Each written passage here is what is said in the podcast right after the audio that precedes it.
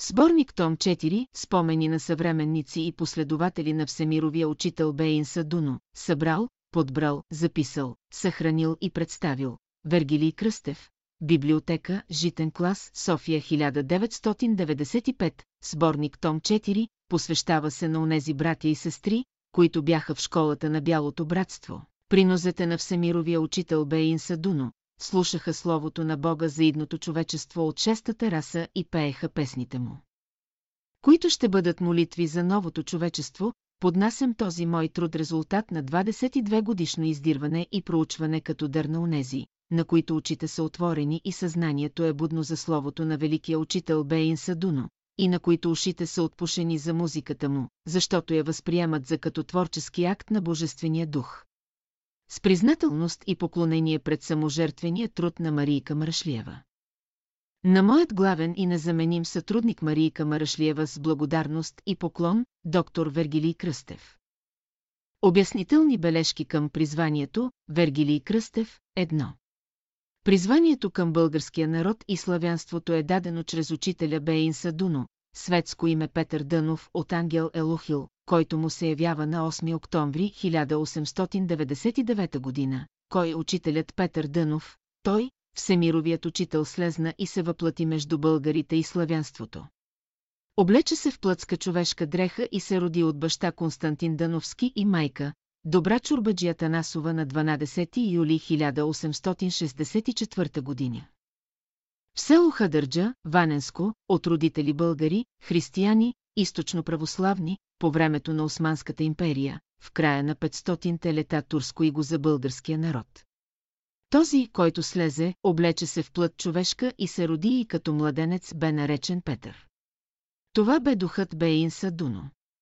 Кой бе този дух, духът Бейнса Дуно не бе от човешка еволюция.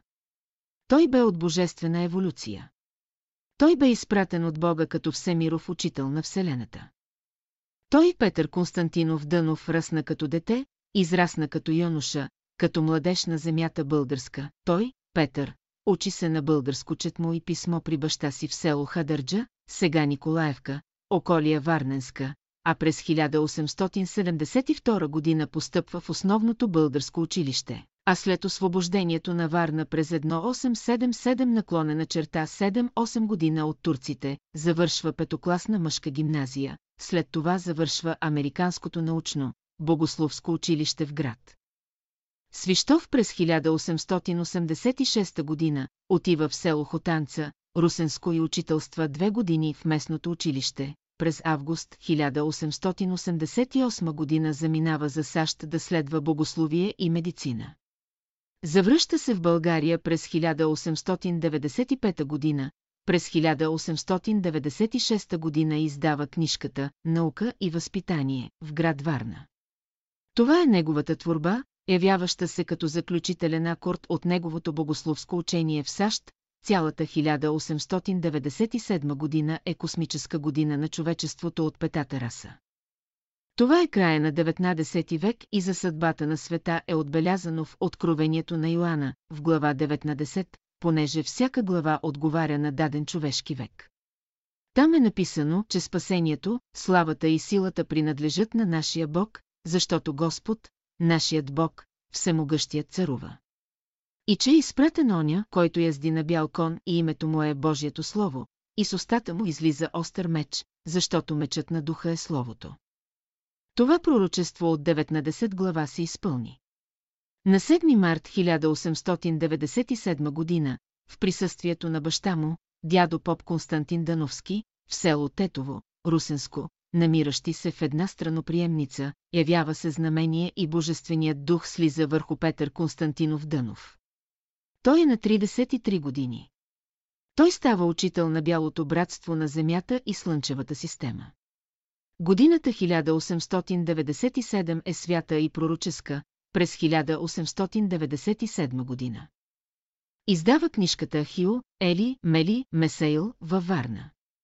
Това е гласът Божий, Словото Божие, духът на третият завет към избраника и поемазаника Божий, през 1898 година изнася пред благотворително дружество, Милосърдие, Варна, една беседа призвание към народа ми, български синове на семейството Славянско, чие е това призвание.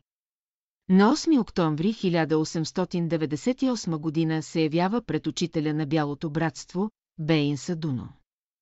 А със светско име Петър Дънов, изпратеният ангел Елохил и му диктува призванието към българския народ и славянството, кой е ангел Елохил. Той е ангелът на завета Господен. Той е ангелът на третия завет Господен към човечеството, първият завет на Бога с човечеството е говора на Бога чрез пророците в Стария завет, втория завет на Бога с човечеството е говора на Бога чрез Христа. Третия завет на Бога към човечеството е говора на Бога чрез словото на всемировият учител Бейн Садуно, носещ светско име Петър Дънов, кой е ангел Елухил. Той е върховен повелител, покровител и ръководител на българския народ, ангел Елухил е поставен от Бога да води българския народ и цялото славянство. В невидимия свят българския народ е глава на славянството, понеже чрез него се е явил всемировият учител и чрез българско четмо и писмо се даде словото на учителя. Което е слово на Бога за идното човечество от шестата раса, ангел Елухил е върховен ръководител на целокупното славянство. Единствено славяните имат пряк застъпник пред Бога чрез всемировият учител Бейн Садуно и чрез ангел Елухил, който е ангелът на третия завет на Бога към човечеството. 2. Славянството ще бъде и одиноколяно, защото над него ще се излее духът на благодатта.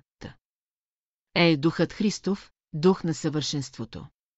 Защото над юдиното коляно действа чинът на Мелхиседек, което значи, че то се издига не по човешки закон, а по силата на един безконечен живот. Затова славянството е алтарят на новата култура. Славянството е майката, която ще роди Царството Божие на земята.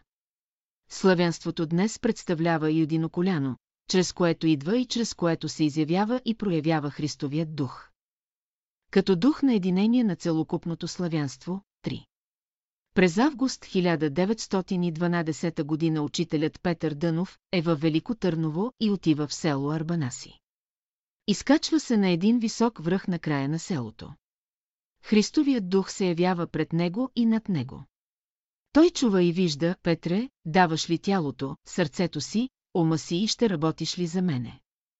Отговорът би следният, слушам, Господи. Да бъде Твоята воля както на небето така и на земята. Христовият дух се вселява в него, над него е Божественият дух. В него е Христовият дух. Той става Емиров учител. Годината е 1912, година свята и Христова. Емировият учител управлява битието и небитието чрез своето слово. Емировият учител е проявеният божествен дух, носещ емировата любов на Вселената, слезнал на земята между човеците, емировият учител се изявява като божествен дух и се проявява като Христов дух. Христовият дух, Христос, е глава на Великото бяло братство, Емировият учител е глава на Великото бяло братство, Емировият учител е изявеният вечен дух, където Бог е светлина, Бог е любов, Бог е дух вечен, Емировият учител е проявеният абсолютен дух на битието, като дух вечен, където Словото Божие бе Дух Святи, Словото бе о Бога и Словото бе Бог. Емировият учител е онзи, който е осенен от Божествения дух и в чието човешко тяло е вселен Христовият дух. Той е вождът на спасението, помазаникът Сионов, царят Господен, той е върховният господар, владетел и цар над всичко. 4. През 1922 година емировият учител, Петър Дънов, Бейнса Дуна отваря школата на Всемирното Велико Бяло братство в местността Изгрева, в град София. Тази школа се отваря за пръв път на планетата Земя и във Вселената, между българите и славянството. Господният дух на силите е връз него и той отваря школата. Словото Божие се излива върху учениците. Той е вече все Емиров учител. От 1922 до 1944 година той държи 7500 беседи. Всемировият учител, Бейн Садуно се е явил и проявил от 1922 година до 1944 година, когато Божественият дух слиза, създава учителят, когато Христовият дух се вселява, създава се Емировият учител, когато Господният дух на силите задвижи Словото на Бога чрез Емировия учител, проявява се Всемировият учител. Чрез школата на Всемирното Велико Бяло Братство, която е открита за пръв път във Вселената, се изявява Словото на Бога и се проявява славата Божия. Всемировият учител е проявеният дух на силите. Емировият учител е проявеният дух Христов. Абсолютният дух на битието, учителят е проявеният свети дух на истината, всемировият учител на Вселената е Бейн Садуно. Той е вождат Господен на силите. Пет българите трябва да оповават единствено на Бога.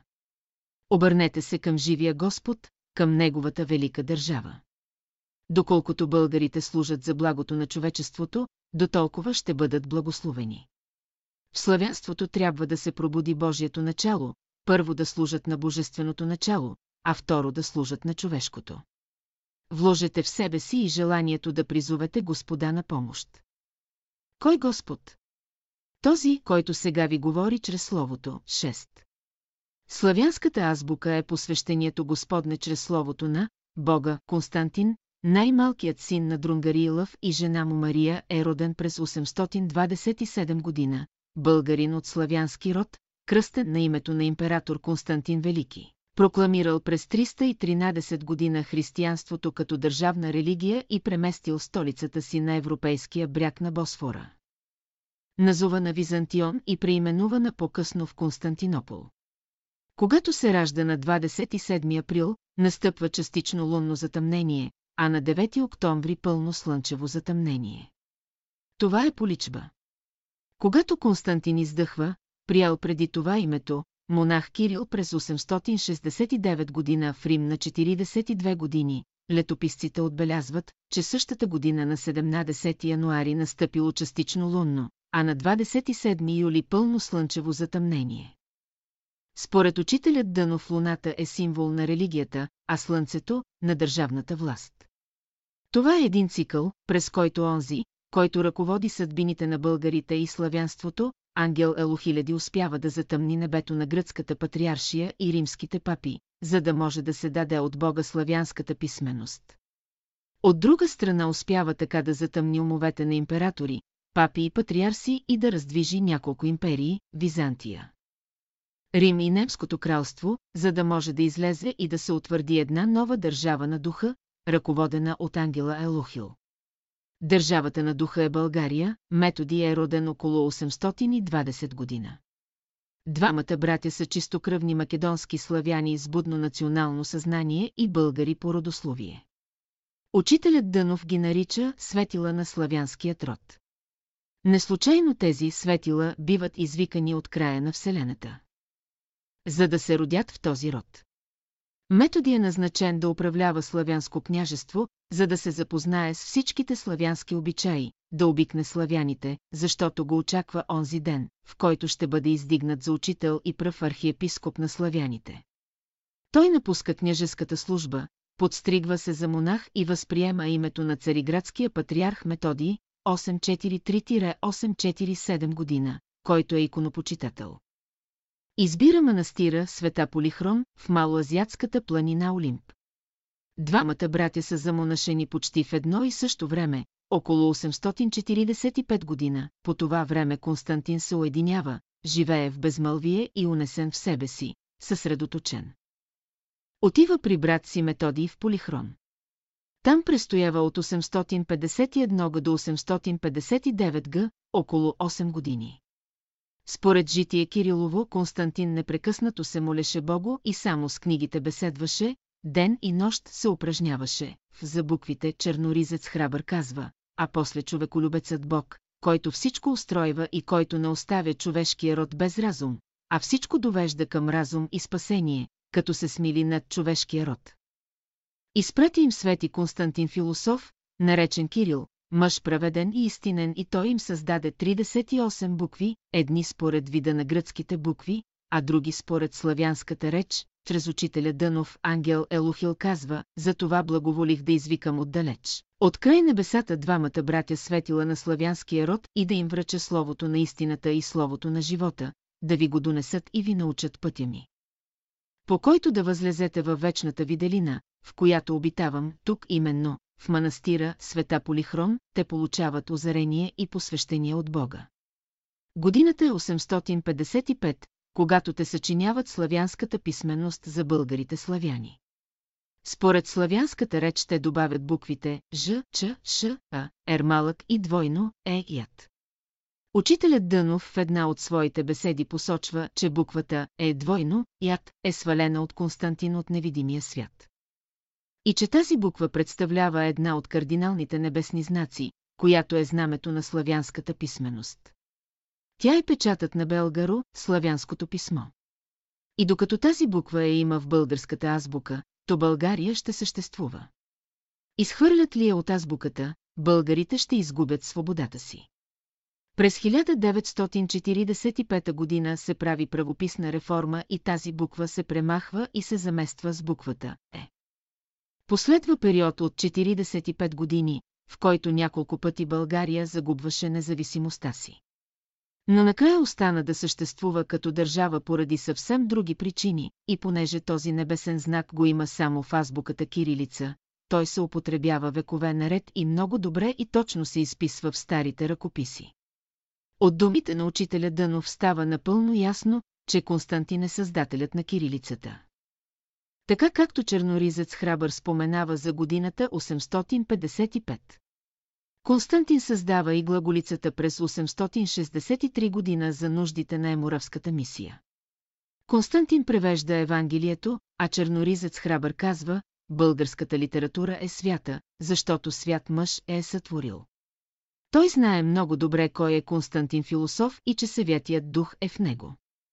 Неслучайно в предсмъртната си молитва Кирил видя Божието явление и рече, от сега аз не съм слуга нито на царя. Нито комуто и да е било на земята, а само на Бога Вседържателя. Не бях, бидох и съм вовеки. Амин. Не той, а Съвятият дух бе над него, който даде буквите и чрез тях ще бъде вовеки веков, след завръщането си от хазърската мисия. Методи се завръща в манастира, Свети Полихрон, а Константин отива в Цариград в църквата Света Апостоли. Това е 861 година и той е на 34 години. Там бе живял безмълвно и се молял Богу. Тук той довършва започнатите преводи на богослужебните книги, започнати от 855 година и прекъснати с хазърската мисия 859-861 г. Тук Константин създава своя школа и ученици. От тук те отиват на река Брегалница. В Успение Кирилово и Солунска легенда се говори, че Константин Философ е посетил славяните на река Брегалница, между които е намерил много некръстени. Той ги е кръстил и им написал книги. И съставил букви за българите. А това е след 855 година, когато е създадена азбуката и онези години след това, необходими за превода на богослужебните книги. Тук той употребява славянизирано гръцко писмо, което е кирилицата. От тук идват неговите ученици, сподвижници. От тук идва и Климент, който познава кирилицата и след като се завръща от Муравия през 886 година в България, той отива в Охридската област Котмичевица и започва да обучава българите със същата азбука на Константин от 855 година. Брегалница е река в Македония, протича в Штипското поле и се влива във Вардър под Градско. При княз Борис долното поле е било във владение на българите.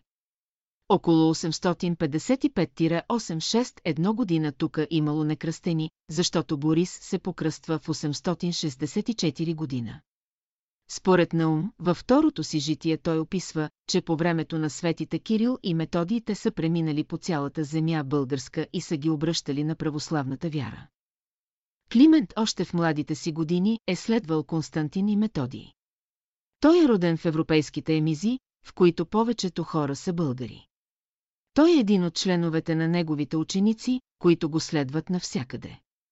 Когато се връщат в България, те донасят и двете азбуки, но Климент започва да обучава на кирилицата така, както неговият учител Константин е обучавал българите славяни по река Брегалница през 861-863 година.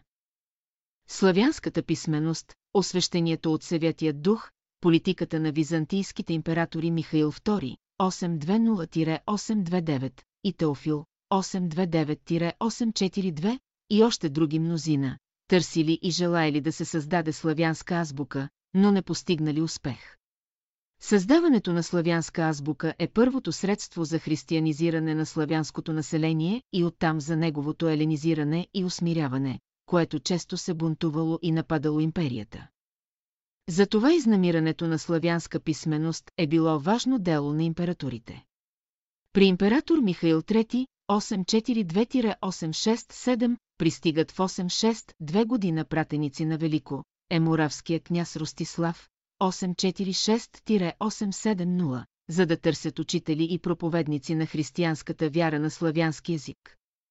Император Михаил III пише на Ростислав и изпратихме ти Тогова, комуто Бог яви буквите, мъж почтен и благочестив, много учен и философ. Съставителят на Кириловото житие споменава, че императорът го изпраща в Муравия. Но понеже нямат букви и писменост, то царят му казва, ако ти желаеш, Бог може да ти даде това. Като си отиде, философът по стария си обичай се отдаде на молитва заедно с своите помощници. Наскоро Бог му се яви. Той тутък си състави буквите, писмената и започна да пише евангелските слова, в началото бе Словото. Словото бе у Бога. И Бог бе Словото, около Константин има помощници, ученици, с които се залавят да направят превод на писанието на новата азбука, дадена през 863 година. Тази азбука е глаголицата. Той започва тутък си да пригажда една създадена вече славянска азбука. Той не може да отиде с кирилицата в Муравия, защото тя наподобява на гръцката азбука. Това ще разбунтува немско, латинските свещеници и папата в Рим срещу византийската политика.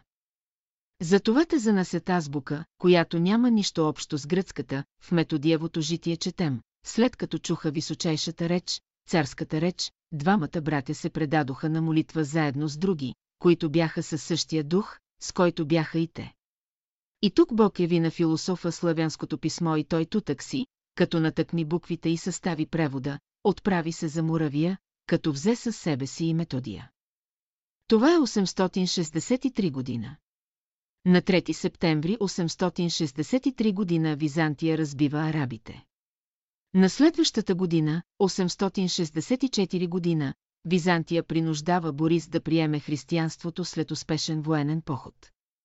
През това време двамата братя са в Муравия. Започват големи борби за изгонване на славянската писменост от немското, латинско духовенство.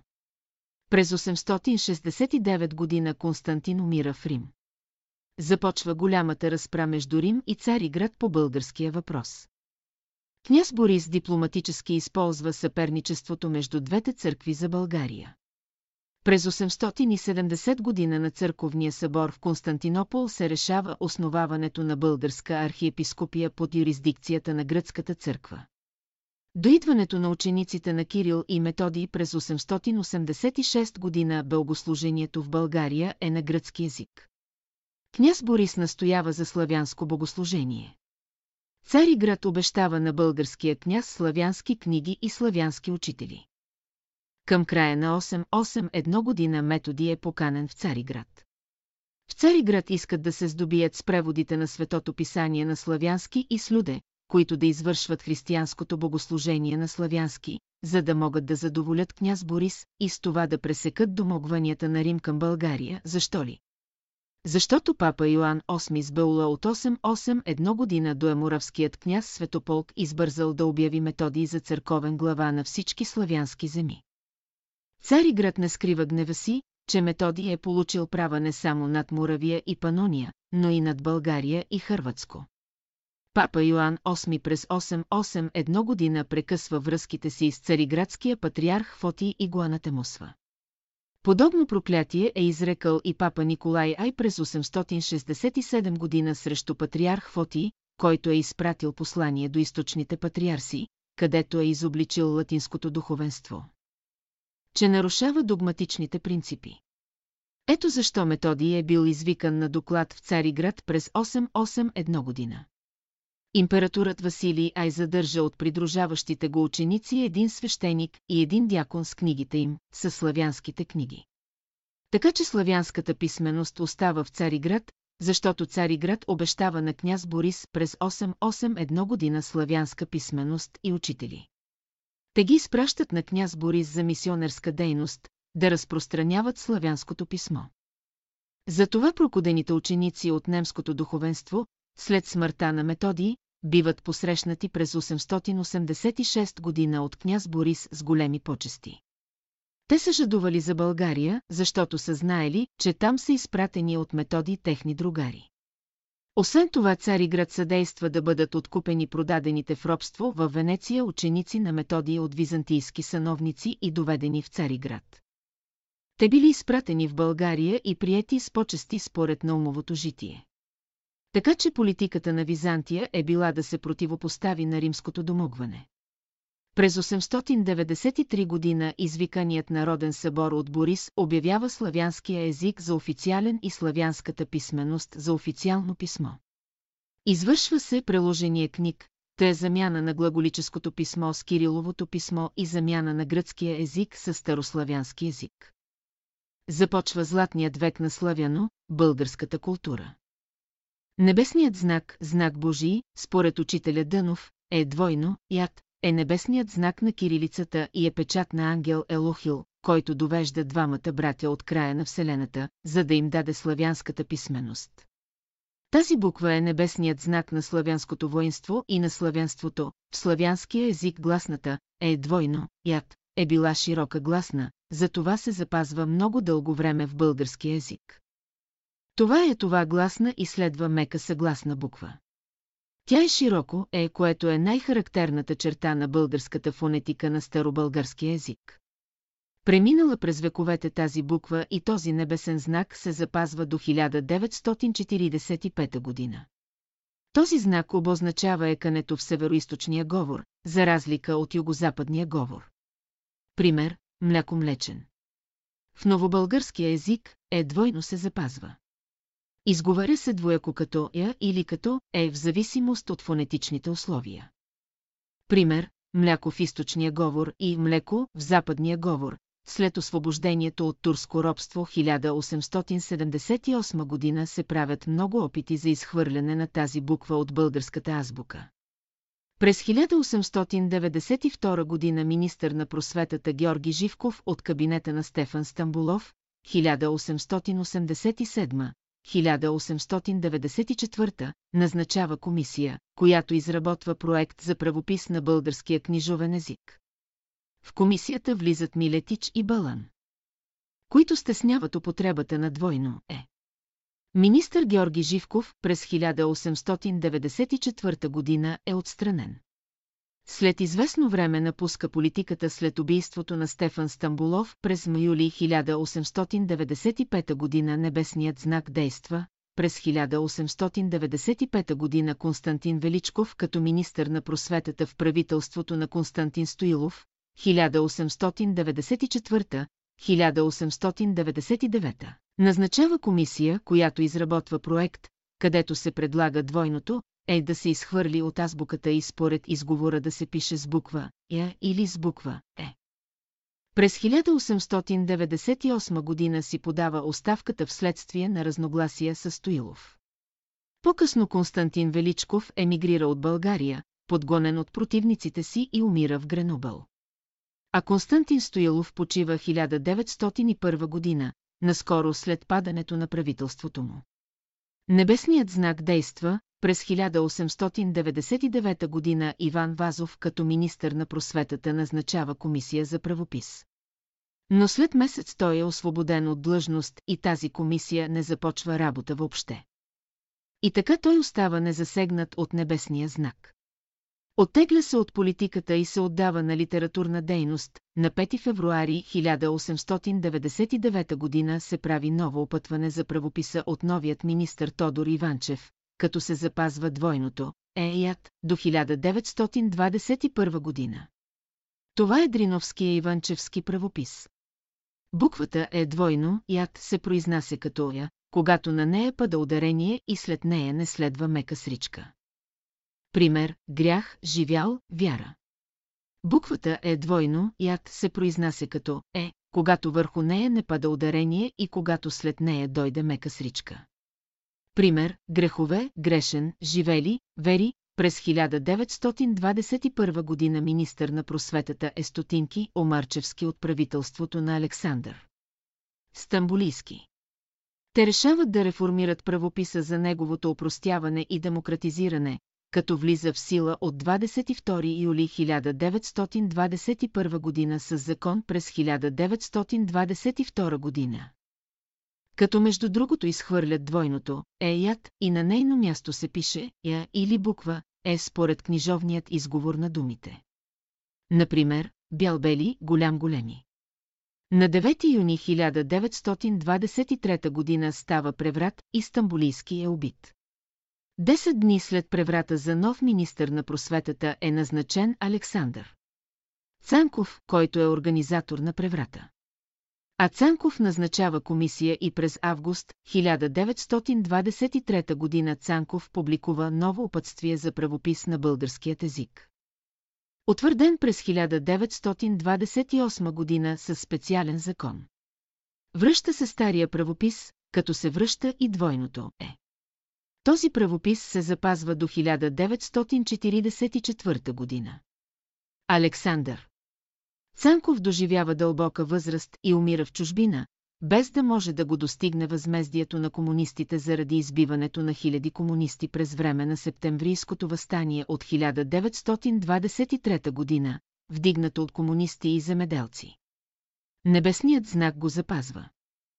През месец февруари 1945 година, 6 месеца след 9 септември 1944 година, когато комунистите идват на власт, предишните стронници на правописна реформа се активизират и те срещат разбиране от новата власт да се изхвърли стария правопис, за да не им напомня за царското време.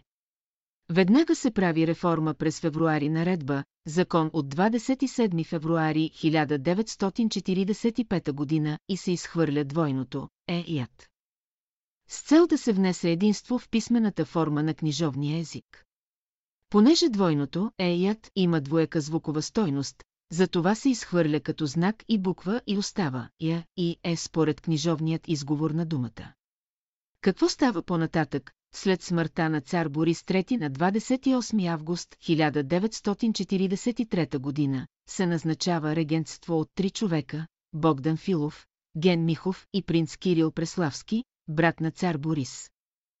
Което е избрано от 25-то обикновено Народно събрание на 9 септември 1943 година забележете датата – 9 септември 1943 година.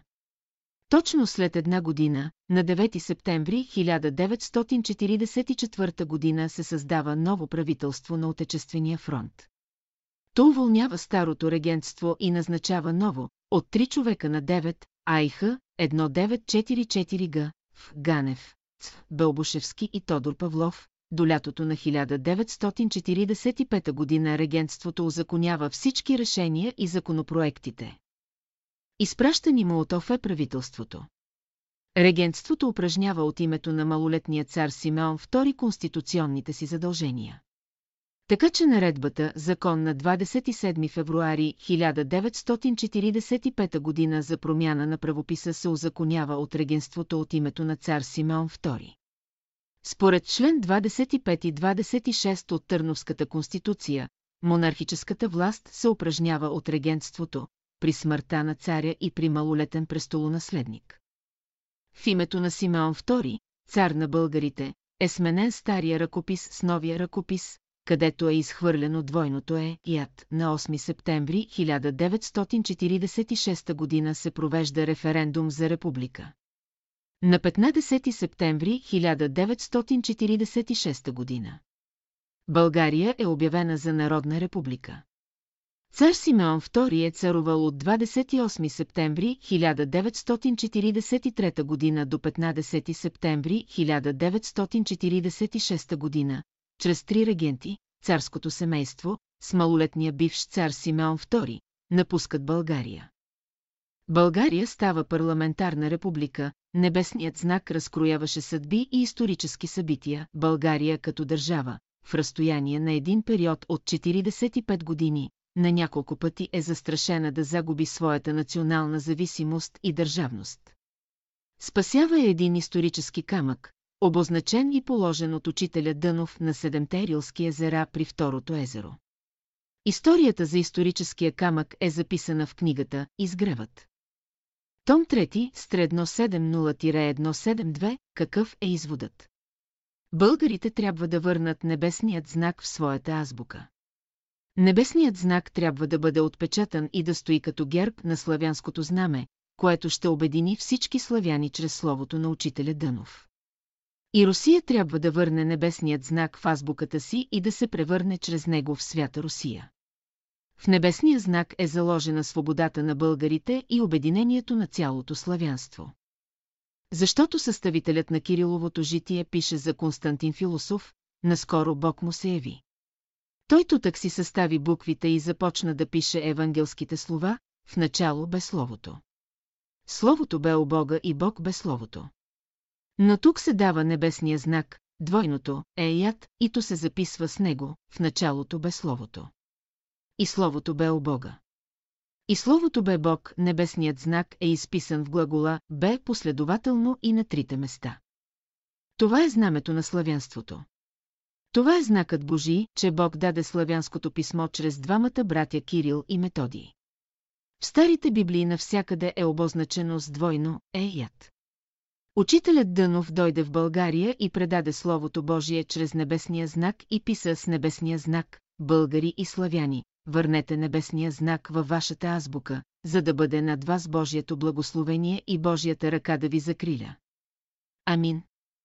Седем България е духовният кредитор на Европа. На българския народ е определено да се повдигне. България, невидимия свят я пази, защото България ще бъде стълбовете, диреците на новата култура чрез словото на учителя. България ще бъде благословена, бъдещето е на славяните. Бъдещето е на България, защото Бог е решил да я благослови чрез Словото си. 8. Светите братя Кирил и Методи, родени в Солун от славянски род. Българи родени създават славянската азбука през 855 г, за да може Словото на Бога да се чете и пише на славянски, тъй е старобългарски. В проглас към Евангелието се казва за буквеното слово следното. Слушайте сега с целия си ум, слушайте цял славянски народ, слушайте Словото, защото от Бога дойде Словото, което кърми човешките души. Словото, което крепи сърцата и умовете, Словото. Което подготвя да познаем Бога, учителят Дънов казва, Кирил и Методи, светилата на славянския род, ви измъкнаха от тъмнината и ви облякоха със светлина. Кирил и Методи свързаха българския народ с небето 9,1. През 853 хан Борис, в съюз с Емуравския княз Ростислав, започват война с Людвиг Немски и са победени. Задължават се чрез договор да приемат християнството от Римската църква. 2. През 855-856 г. България сключва мир с Византия поради честите нахлувания през границата. 3. През 863 хан Борис води война заедно с Людвиг Немски срещу Великомуравия и постигат успех. 4. Неуспешно приключва войната и с Хърватско. В първите 10 години от управлението си хан Борис губи всички войни, които води 5. През есента на 863 га. Византия по суша и море напада България, за да я накара да скъса съюза си с Немското кралство и да я откъсне от сближение с Римската църква. 6. Няколко години по българските земи броди суша. Добитъкът измира от мор. През 863 гне е паднала капка дъжд. Нападат скакалци и унищожават реколтата. Настъпва глад и мор по човеците и добитъка. През месец август започват земетраси, които траят 40 дни. Божията поличба и ръка Господня със своят меч виси над българските земи и над хан Борис 7. Хан Борис вижда, че Божий знак и Божията ръка се намесва и той е принуден да сключи мир през 863 га. Единственото условие на византийския император Михаил III е българите да приемат християнството от Цариградската църква. Божието вдъхновение и силите Господни принуждават владетеля да покръсти народа си и да приеме християнството през 864 година. 8. През 865 гна успешен болярски бунт срещу покръстването.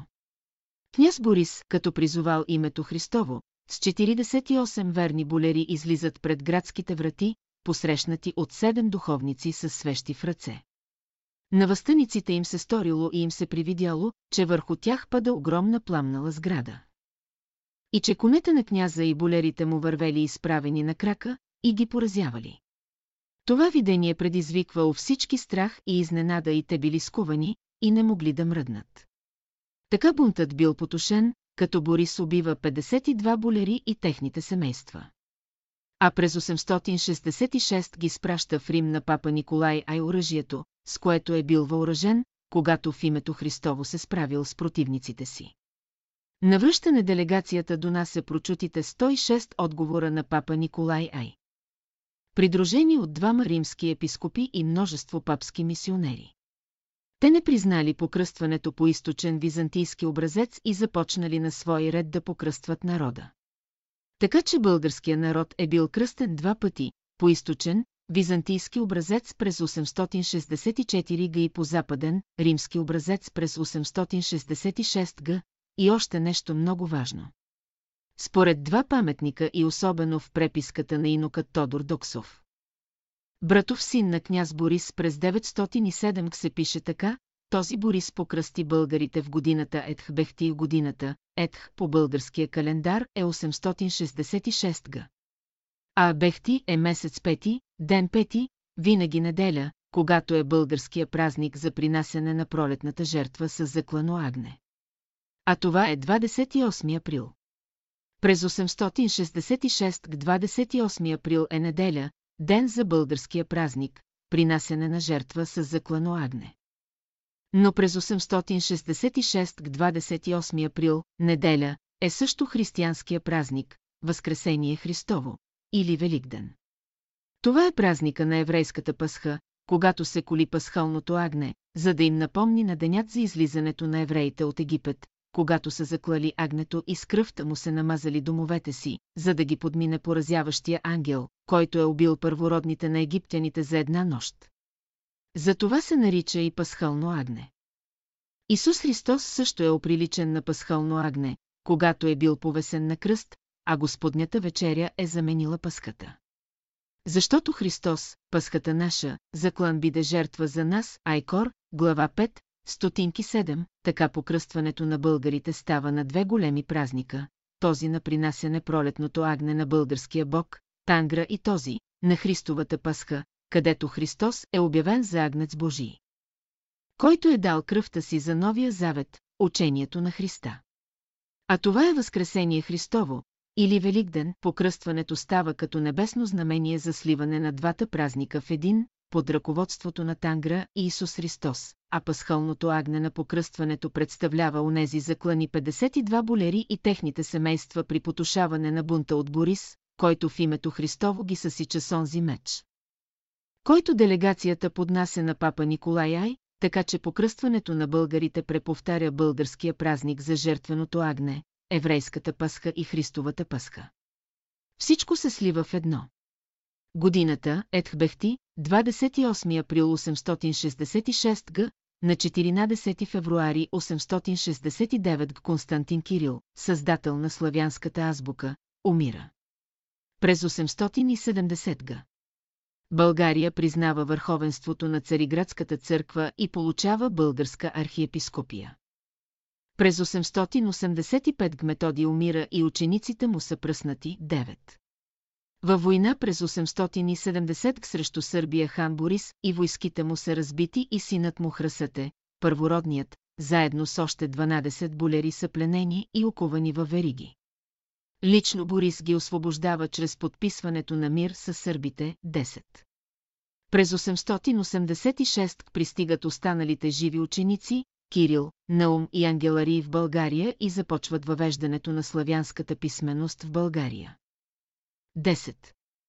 През 889 княз Борис се отказва от престола, става черноризец и се оттегля в един от манастирите край Плиска.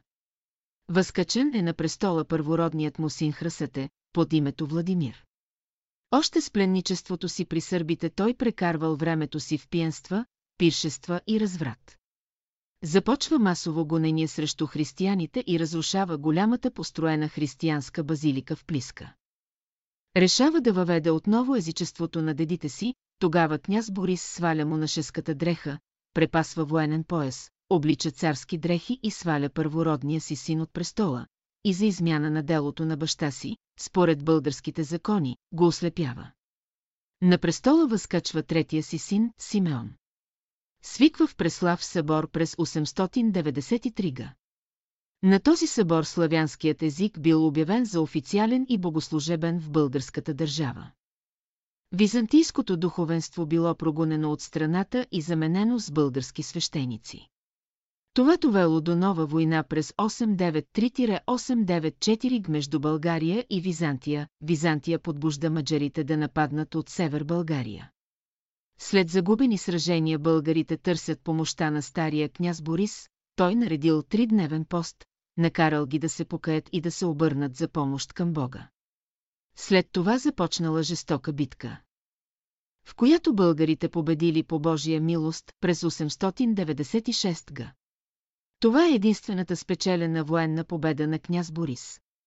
Тя е посветена Богу за защита на славянската писменост и официалния славянски език и за подмяна на богослужебните книги с кирилица и на славянски език. След това княз Борис отново надянал светата му на шеска дреха и отива в манастир, където почива на 2 май 906 г. 11. През 1897 година. Върху Петър Дънов слиза Божественият дух, изявява се учителят на Бялото братство, през 1912 година в Петър Дънов се вселява Христовият дух, проявява се Емировият учител на Великото Бяло братство. През 1922 година Господният дух на силите се проявява чрез слово в беседите на Петър Дънов и се проявява Всемировият учител Бейнса Дунов в школата на Всемирното Велико Бяло братство на изгрева в София. Вождът на спасението е Всемировият учител Бейнса Дуно. Едно-две, официалната царска и болярска власт подлагат на гонение богомилското учение, което е Христовото учение и богомилите ги прокуждат из България. Това е причина за падане на България два века под византийско робство, от 1018 до 1186 година. Освобождаването на България се дължи на богомилите, които подкрепят цар Асен и цар Петър. По-късно, на Черковния събор през 1211 година, се провежда събор срещу богомилите и се издигат първите клади, на които са изгарени живи от Борил. По-късно, през 1350 г., отново се свиква черковен събор в Търново срещу богомилите. Богомилите са пръснати и изгонени в Европа и занасят онези идеи, които по-късно създават ренесанса на Европа. А България през 1393-96 пада под турско робство за следващите 500 години. Така се изпълнява Божието възмездие чрез турския етаган и чрез турското владичество за следващите 5 века, 13. Освобождението на България от 5, вековното турско робство се дължи на Бялото братство. Той изпрати от небето свой служител и се роди, и бе възкачен като император Александър II през 1855 година. Той бе един велик дух на славянството, който бе изпратен с три задачи. Първата задача бе да освободи Русия от крепостничеството, което стори през 1861 година.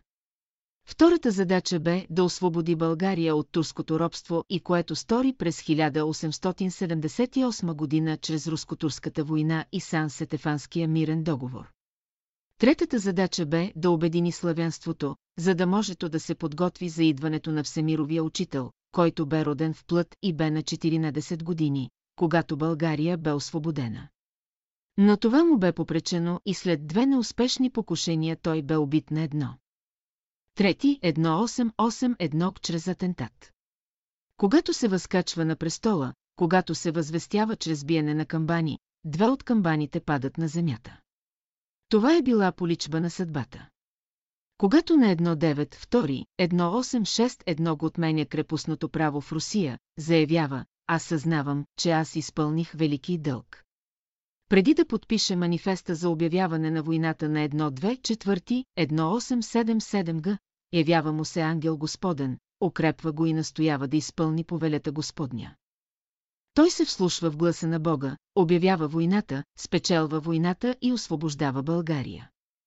Затова император Александър II е двоен освободител, един път за Русия и втори път за България, 14.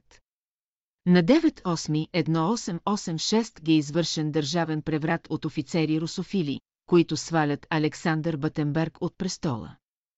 След това следва контрапреврат и начало застава Стефан Стамбулов като министър-председател 1887-1894 година. Отношенията между българското и руско правителство се обтягат и Русия скъсва дипломатическите си отношения с България на 6 ноември 1886 година. След 10 години те се възстановяват на 2 2 1896 г, скръщаването на престолонаследника Борис III по източен православен обред. А на 2 трети 1896 високата порта връчва Ферман от султана, че признава Фердинанд за княз на васал на България, а Стори Ферман го определя за генерал, губернатор на източна Румелия. Така се възстановяват отношенията с Русия и Турция, 15. През 1853 година, чрез Кримската война, на Русия се налага следният мирен договор да се откаже от влияние в Молдова и Влашко, да напусне Южна Бесарабия, да прибере своите кораби в Азовско море и да не поддържа военен флот в Черно море, да загуби свободата да плава по Черно море и да се откаже от покровителството на християнските народи в Турция. Извоювани чрез договора през 1774 година. С освобождението на България Русия излиза на Кавказ, излиза на Черно море и започва възхода и кратко като велика сила в Европа, 16. Призванието е дадено чрез учителя Петър Дънов. То му е било съобщено на 8 октомври 1898 година от Ангел Елохил.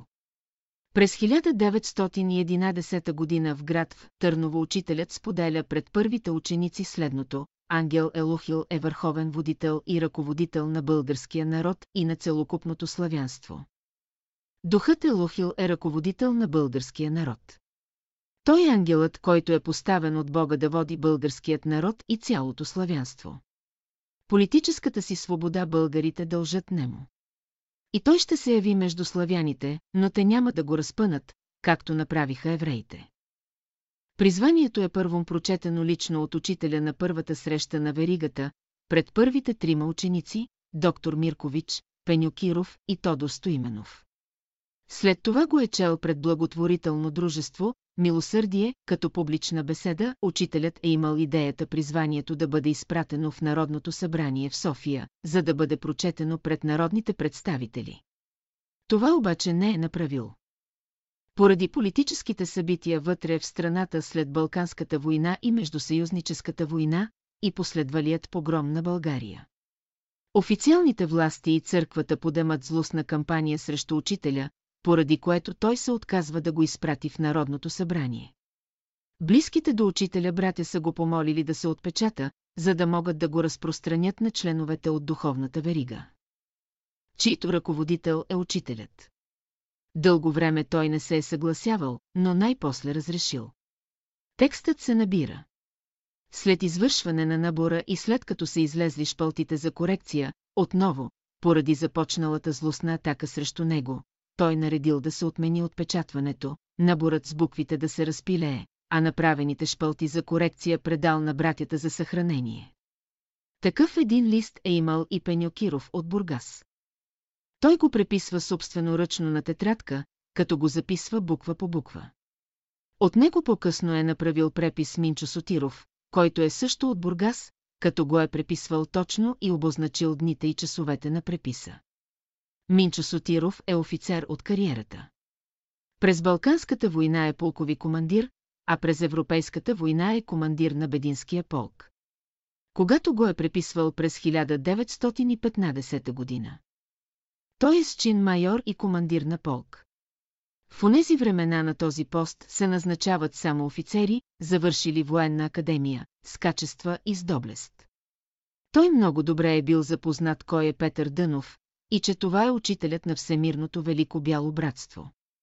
Затова неговият препис е точен и ние ползвахме преснето фотокопия на неговия препис като оригинал, през време на школата 1922-1944 година. Са правени няколко преписа, като всеки преписвач е осъвременявал думите и по този начин е изменял текста на учителя. След заминаването на учителя, от 1944 година до 1990 година са правени също преписи от предишни коригирани преписи. Така че съществуват много разпръснати и видоизменени текстове на призванието. Ето защо, по случай 1.3.0, го, дишнината от рождението на учителя, 1864-1994 година, се организира концерт и рецитал на призванието на 22 май 1994 година. В драматичен театър София, на който, за пръв път, след близо 100 години, публично бе оповестено призванието с неговия оригинален текст. Призванието бе отпечатано в отделна книжка, със стария ръкопис, през май 1994 година. По този начин бе предоставен оригиналният текст и се спира възможността да се променя своеволно текста на учителя. Сега това е вторият опит за предоставяне и отпечатване на оригиналния текст с обяснителни бележки. Но с новия ръкопис 7 на 10. Учителят бе в кръв и плът между българите и славянството, емировият учител бе в дух и сила между българите и славянството, всемировият учител бе в слово. Словото му бе от Бога и Бог бе Словото му в слава Божия между българите и славянството, той, всемировият учител, е все и все за днешното и идното човечество от шестата раса, ако преди 2000 години дойде Синът Божий чрез Исус Христос. То днес Бог дойде чрез бащата, чрез всемировият учител, Бейн Садуно, дойде на земята, всред народа български, в семейство славянско и род славянски, в обетуваната страна от Духа Божий, майка България, светилница и хранилница на Словото му, Амин, заветът на Бога, Елохим, един на Бога и Бог на боговете. Заветът на Бога, Елохим, един на Бога и Бог на боговете, Елохил, ангелът на завета Господен оповестяване на призванието. За първи път през 1898 година учителят Дънов изнася пред благотворителното дружество, милосърдие, една беседа, призвание към народа ми български, синове на семейството славянско, по случай 130. Годишнината от рождението на учителя Дънов, по моя идея, бяха направени няколко чествания. От дълги години имах в себе си идеята да се прочете публично призванието пред публика, в официален театрален салон, като бъдат включени и музиканти, които да изсвирят и изпеят подходящи песни на учителя. Случи се така, че бях на посещение в дома на Ина Дойнова. Там се срещнах с народната артистка Виолета Гиндева, която беше станала последователка на учителя Дънов. Тя беше отишла там да получи хороскопа на сина си който бе направен от бащата на Ина, Николай Дойнов. Започнахме разговор и споделих с нея моята идея и тя я одобри, като направи забележка, че всичко трябва да бъде изпипано професионално. Следващата среща с Виолета Гиндева бе в една сладкарница. Там поднесох моят материал на призванието, като към него имаше обяснителни бележки. Само след минута тя ми каза пет неща, които в последствие се изпълниха едно след друго без дори да се запознае с материала. Разбрах, че имам работа с човек на духа. По нейна препоръка привлякохме за режисьор Зунка Янкова. Виолета Гиндева сподели, че е хубаво, освен текста, който тя ще прочете и музиката, която ще бъде включена допълнително, да се работи и с светлини, като при всяка песен и текст да бъдат включени определени светлини от прожекторите, различни по цвят. Това ме изуми. Обърнах внимание, че това е една много трудна работа и че досега никой не е работил по този въпрос.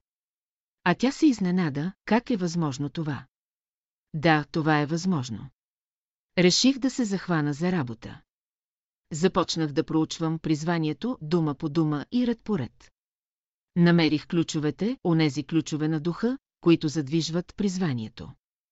Тези думи ги търсих в книжката на учителя «Заветът на цветните лъчи на светлината». След като ги откривах, аз намирах в кои пасажи се намират в Библията. След това отново ги сравнявах в отпечатаните страници на книжката Заветът и виждах кой от седемте духове управлява дадения стих. След това търсих и намирах в коя краска и цвят произвежда съответният дух. По този начин аз намерих първо основната ключова дума от текста, второ, намерих и стихът, в който тя бе включена. Открих кой е духът, който управлява този стих и накрая разбрах, чрез каква светлина духът е управлява. Нататък беше полезно. В текста на призванието тези ключови думи бяха подчертани, а Виолета Гиндева, когато стигаше до тях, спираше за миг, повтаряше отново думата и в този момент осветителят направляваше какви светлини да се пускат чрез прожекторите, под диктовката на режисьорката Зунка Янкова. Тя следеше текста на призванието, както и специалната схема, която бях начертал, диктуваше каква светлина да се пусне и освети сцената. По този начин се действаше чрез словото на призванието, което бе дадено чрез учителя Дънов от ангел Елохил, който е ангелът на Завета Господен. От друга страна се действаше и работеше с книжката Заветът на цветните лъчи на светлината, работеше се с онези цветове лъчи. Които бе вложено в онези сакрални ключове, космически ключове, които са дадени от Заветът на Бога. Защото Заветът на цветните лъчи на светлината представлява Заветът на Бога, дадени от Елохим, от един на го Бога, от Елохим, който е Бог на боговете и управлява небесната дъга, която е заветът на Бога. Отец на светлините е Елохим, който е един на го Бога, който има седемте духове Божии и седемте звезди. Откровение на Йоанна Глаз, стотинки едно, Елохим е Бог на боговете и Отец на светлините. И имаше около престолът и дъга, откровение на Йоанна го 4, стотинки 3, и рече Бог, поставям дъгата си в облакът, и тя ще бъде белек на завета между мене и земята. Битие го 9, стотинки 1-3, съгласно познанията, които има човек, който е работил с книжката Заветът на цветните лъчи на светлината, трябваше строго да се спазват значенията на онези скрижални думи и скрижали от стиховете на писанието. Да съответстват на онази глава, където един от седемте духа управляваха тези стихове и чрез светлината, която изпращаха, въздействаха чрез силата на Бога Елохим. Имаше и седем светила огнени, които горяха пред престола, които са седемте духове Божии, разпроводени по всичката земя. Откровение на Йоанна 4 гл, 5 стотинки, така ние трябваше да работим с духът Елохил, който бе дал призванието, и с Бог Елохим. Който бе отец на светлините и бе заветът на Бога. Ние бяхме обикновени изпълнители и проводници, а те бяха унези, Елохим и Елохил, които работеха с нас, пример, на стредно има следното изречение. В този живот са призовани да вземат участие всичките избрани люди и народи, които образуват света на новите поколения на человеческия род. Тук ключова дума е живот. Тази ключова дума се намира на стр. 48 от книжката на Завета и е включена в следния стих, в него бе живот и животът бе виделината на човеците. Ф. От Йоан Гледно, стотинки 4, този стих се управлява от духа на живота, който произвежда червените лъчи и е под управлението на Елохим, отец на светлините. По този начин бе направена схема на всички ключове и скрижали на призванието, което поместваме накрая, бяха включени и подходящи песни от учителя.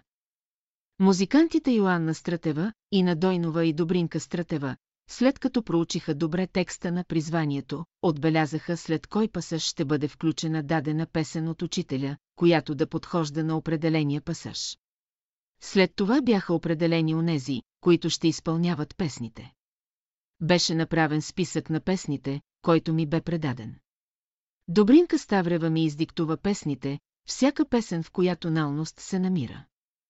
Започна една още по-трудна работа. По тоналността на песента аз намирах на кой цвят тя отговаря. Например, песента Благославей е в тоналност Ре и отговаря на цвят оранж. Но цигуларката Йоанна Стратева обърна внимание, че това не е достатъчно, а да се провери чрез текста на песента, да се намери ключовата дума и да се види, кой е онзи планетен дух, който я управлява. Всичко това трябваше да се направи от мен. Който не съм музикант. Продължих работата, получих просветление и започнах да се справям с всяка една песен. Така в песента «Благославей душе моя Господа» бе намерена като ключова дума «Благославей». Бе открит целият пасаж в Псалом 103, стотинки 2-4, който гласи «Благославей душе моя Господа и не забравяй всичките му благодеяния, който прощава всичките ти беззакония, изцелява всичките ти болести. Избавя от тление живота ти. Този стих се управлява от духа на обещанието, който произвежда, излъчва портокалените лъчи, тъй цветът е оранж, който се намира на стър 7 на 10 от книжката на Заветът. По този начин певецът, който изпълняваше тази песен, преди да започне да я изпълнява, бе осветяван от прожекторите с оранжева светлина. По същия начин се работеше и с всички останали 16 песни, които бяха изпълнени на концерта. Режисьорката Зунка Янкова следеше по схемата, която бях направил, следеше основния текст, където бе отбелязано къде, кога и каква песен се включва и диктуваше на осветителя каква светлина да се включва от прожекторите. Основният замисъл бе, че освен със слово и светлина, работихме и с музиката на учителя, която е също светлина и виделина. По този начин. На сцената на театър София на 22 май 1994 година, в неделя, от 11 часа бе оповестено призванието, като на сцената и в салона се работеше с текст, музика и светлини. Това бяха седемте духове и седемте лъча и седемте съзвучия в пълнотата на Божието единство. Това е заветът на Бога Елохим. А Елохил, ангелът на завета Господен, чрез словото, оповести призванието, подготовката на този концерт рецитал бе свързано с много противодействия. Трудно откупихме салон, следваха празници около 24 май и персоналът на театъра бе пуснат в отпуск. На генералната репетиция, в събота, салонът беше заключен и нямаше кой да ни отвори. След един час случайно дойде един от второстепенните служители, който си миеше колата. Платихме му една надница, за да ни отвори салона. Успяхме да влезем в салона и на сцената, а тя бе неустроена и пуста. И се движихме в полутъмнина. Така, както е отбелязано и започва първа глава на битието. По-късно дойде оговореният осветител и включи на сцената една бледа светлина. Докато другите се уточняваха със сценария и бъдещата уредба на сцената, аз извиках Виолета Гиндева и ние двамата застанахме пред една малка масичка, поставена от някого на средата на сцената. Аз трябваше да се уточня с нея и да обясня какъв е замисъла на онези думи. Които са подчертани в нейния текст и които тя трябва да повтаря, за да може в този момент прожекторите над нея да я облъчат със съответната светлина, докато чете съответния пасаж. На масата тя сложи своя текст, а до него аз сложих моята схема и започнах да чета какво означава ключовата дума «живот», по същия начин, както описах по-горе. И в момента, когато преминах на втората ключова дума, която е истината на живота и се управлява от духа на истината, който произвежда синия цвят, тогава небето над нас се отвори и един небесен сноп от синя светлина се насочи към нас и освети сцената. Аз се стреснах, не очаквах тази развръзка, защото бе спасителна за нас. Казах, концертът ще стане. Да, небето бе казало, да бъде виделина. И виделината бе изпратена чрез духа на истината, чрез своя син цвят. А отец на светлините е Елохим, бог на боговете, който носи заветът на Бога. А неговият ангел Елохил ни съдействаше в този миг, защото бе ангел на завета Господен. Елохим е отец на светлините и духът на виделината. Аз се развеселих, а всички бяха умълчени от големите противодействия. Те продължиха и на следващия ден, защото имахме затруднения с подготовката на сцената и концертът започна с 10 минути закъснение. През това време навън Елена Николова беше отпечатала призванието чрез оригиналния правопис от оригинала, който и кратко бях връчил в едно много хубаво издание. Към тях имаше листовка с обяснителни бележки на призванието, направени от моя милост. Така че се реализираха онези пророчески думи на Виолета Гиндева, че трябва да се отпечата призванието с обяснителни бележки. И то излезна от издателство «Бяло братство». В същият момент, когато се влизаше в салона, Наталия Иванова Колева от търговище беше направила в разноцветни краски, по цветовете на небесната дъга листовки, в които бе включила избрани мисли от словото на учителя «България – ключ за духовно единство на света». В двете си ръце държеше една голяма котия с наредени листовки от седем цвята. Тя бе застанала до вратата и всеки посягаше и взимаше онази листовка. Чието цвят харесваше. Раздаде към 300 броя безплатно, която тя бе финансирала, предварително бяха направени подходящи покани и изпратени в провинцията, и раздадени в София. Имахме и подходящи плакати, афиши. Бяхме окачили и афиши с портрета на учителя. А на сцената, високо вдясно, бе сложен художествен портрет на учителя от художника Георги Пенчев, който бе осветен от прожектор. Концертът завърши. Концертът стана и се осъществи, въпреки трудностите и противодействията. За пръв път, след близо 100 години, той бе оповестен публично. Аз останах последен, за да се разплатя с обслужващия персонал от театъра. Идва към мен Любка Хаджиева, която на времето е била личната машинописка на Боян Боев и търси Виолета Гиндева, да я поздрави. Намери я, поздрави я и я разцелува. Виолета беше зашеметена както от самото представление, така и от това, че Любка Хаджиева бе единствената от 500-те души зрители, която дойде и я поздрави. Други не дойдоха. Питаме, такива ли са всичките? Отговарям, такъв е окултният закон. По-добре двама в дух, отколкото мнозинство в различие. Тя се успокои. Беше усетила, видяла какво значи единение на духа. Ние бяхме двама с нея. Които още от самото начало, а и чрез нея се определиха пет точки, които се реализираха. Тя беше дошла първа от всички участници на концерта и си тръгна последна. Това беше човек с дух. Придружаваше я заслужилата българска народна артистка Иванка Димитрова, която като зрител присъстваше на концерта. Преди концерта ми правеха лична забележка, защо аз съм избрал нея, когато тя е била комунистка. А пък родителите и кратко били активни борци против фашизма и още по-активни комунисти. Отговарях, че аз съм този, който я е избрал и това съм аз, който организира този концерт. Една вечер по телефона ме запитват, как може една върла комунистка да стане върла дановистка. Отговорих, че е напълно възможно, и че на времето апостол Павел като Савел е гонил и убивал първите християни, но после духът. Като идва върху него, от Савел става на Павел и е свършил най-голяма работа от всички апостоли. Да, ама на Савел се яви Христос, а на Виолета Гиндева кой се яви? Отговорих им, яви се духът на истината и той свидетелства за нея, а аз бях очевидец. И което е най-интересното, когато трябваше да издадем следващия по мой замисъл концерт-рецитал, мисията на славянството на 29 януари 1996 година. Се повтори същото.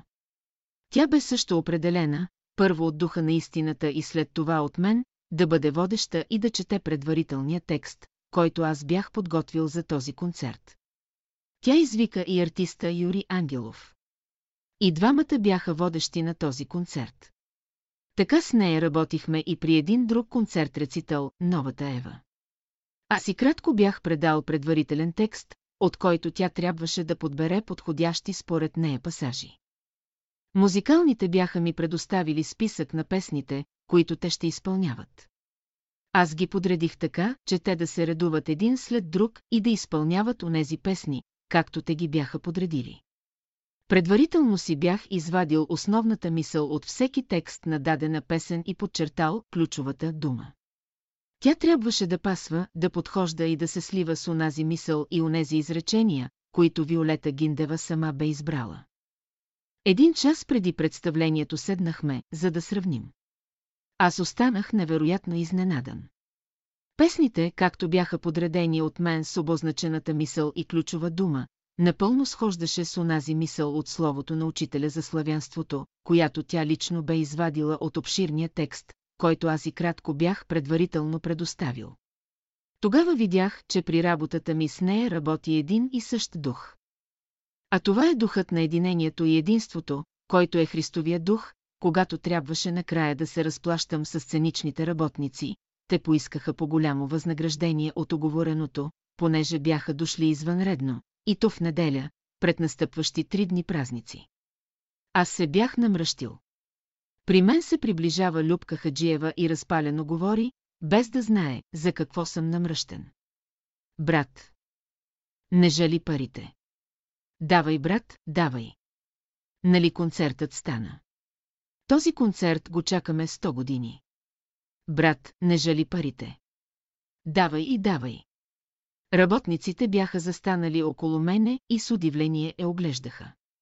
Аз смирено изваждах пари и плащах. И при всяка банкнота, която давах, чувах нейните думи, брат, не жали парите. Нали концертът стана? Тя бе единственият човек, който небето бе изпратило, първо да благодари на Виолета Гиндева и след това. Да охрабри и мене, че сме реализирали една идея. Ние бяхме последните, които напуснахме театър София. Концертът стана. Идеята бе реализирана. Участваха мнозина и всеки бе един от брънката в тази верига, която съедини небето и земята. Този, който съедини чрез слово, музика и светлина, бе Бог Елухим и Елухил, ангелът на завета Господен, чрез този концерт и рецитал бе оповестено, призванието. Чрез оповестяването на призванието на 22 май 1994 година в София се определи съдбата на България за следващия период от 45 години. А каква е тя? Всеки, който се запознае с призванието, ще да узнае за бъднините на България. На 29 януари 1995 година бе изнесен рецитал, концерт, мисията на славянството. Бе работено по същия начин. Предварителният тест от мисли на учителя за славянството бе предоставен на Виолета Гиндева и заедно с нея определихме кои пасажи ще се четат. Но тя ги определи, а аз следях дали ще съответстват на онези песни, които музикантите бяха определили да изпълнят. Отново невероятно съвпадение. Слово, музика и музикален текст съвпадаха точно. Концертът стана. За пръв път в София и България, и в славянството, се изнася такъв рецитал концерт.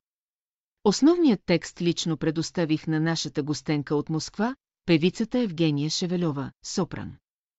Казах и кратко, този концерт трябва да се повтори и в Москва, със същия текст и с песни на учителя. От теб зависи този концерт дали ще се осъществи. И от този концерт, рецитал в Москва за мисията на славянството, зависи бъдещето на Русия в следващите 100 години. Беше влезнал в мен дух, който говореше чрез сила и мощ. Тя кимна с глава и каза, аз всичко разбрах. На 25 юни 1995 година в Москва бе изнесен този концерт-рецитал. Като Евгения Шевелева организира този концерт и го осъществи. Духът Елохил, ангелът на завета Господен, чрез словото на учителя присъства в Москва. Ангел Елохил е ръководител на българския народ и на целокупното славянство. Славянството ще бъде обединено от Бог Елохим, който е завета на Бога чрез словото на всемировия учител Бейн Садуно. Амин. Рождената дата на учителя Петър Дънов, Петър Константинов Дънов, е роден на 29 юни 1864 г. в село Хадърджа, Ваненско, а сега село Николаевка.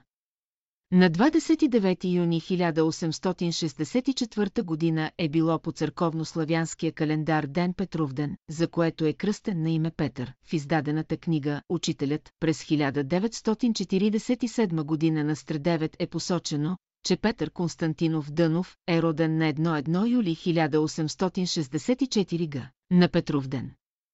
По време на цялата школа на учителя. От 1922 1944 година по времето на учителя се е празнувал Денят на учителя винаги на 12 юли, Ден Петровден, има ли някакво противоречие между тези три дати? Коя е от тях вярната? И на коя дата е роден учителят Дънов, юлианският календар, през 46 г, преди новата ера, римският върховен жрец, писател и държавник Гай Юлий Цезар прави реформа в римския календар когато е пребивавал в Египет, като завоевател. Се е запознал с египетския слънчев календар. Разработката е направена под ръководството на египетския астроном Саузиген. Същността се изразява в това, че като основен факт е било прието преместването на Слънцето сред звездите. Саузиген разделил годината на 12 месеца. Средната продължителност на юлианската година е 365 дни и 6 часа, но тази стойност е по-голяма от тропичната година с 11 минути и 14 секунди. Затова за 128 години се натрупва грешка, равна на 24 часа.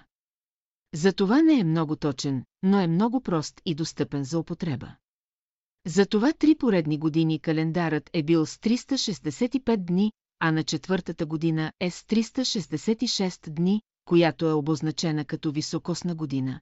През 325 година бил свикан Никейският църковен събор, който приема за целия християнски свят юлианския календар за употреба.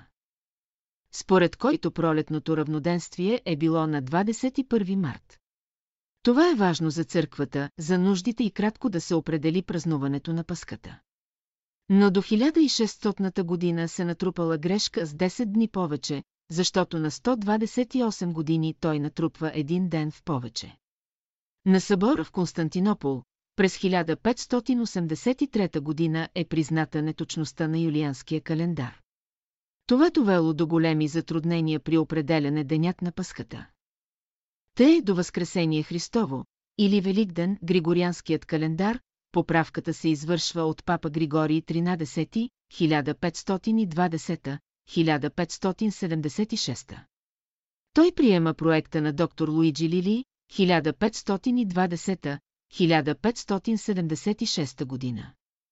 Папата издава специална беула, която датите се преместват с 10 дни напред и вместо 5 октомври се приема 15 октомври 1582 година. Поправя се грешката, посочена от Никейския събор през 325 ги пролетното равноденствие е отново на 21 март.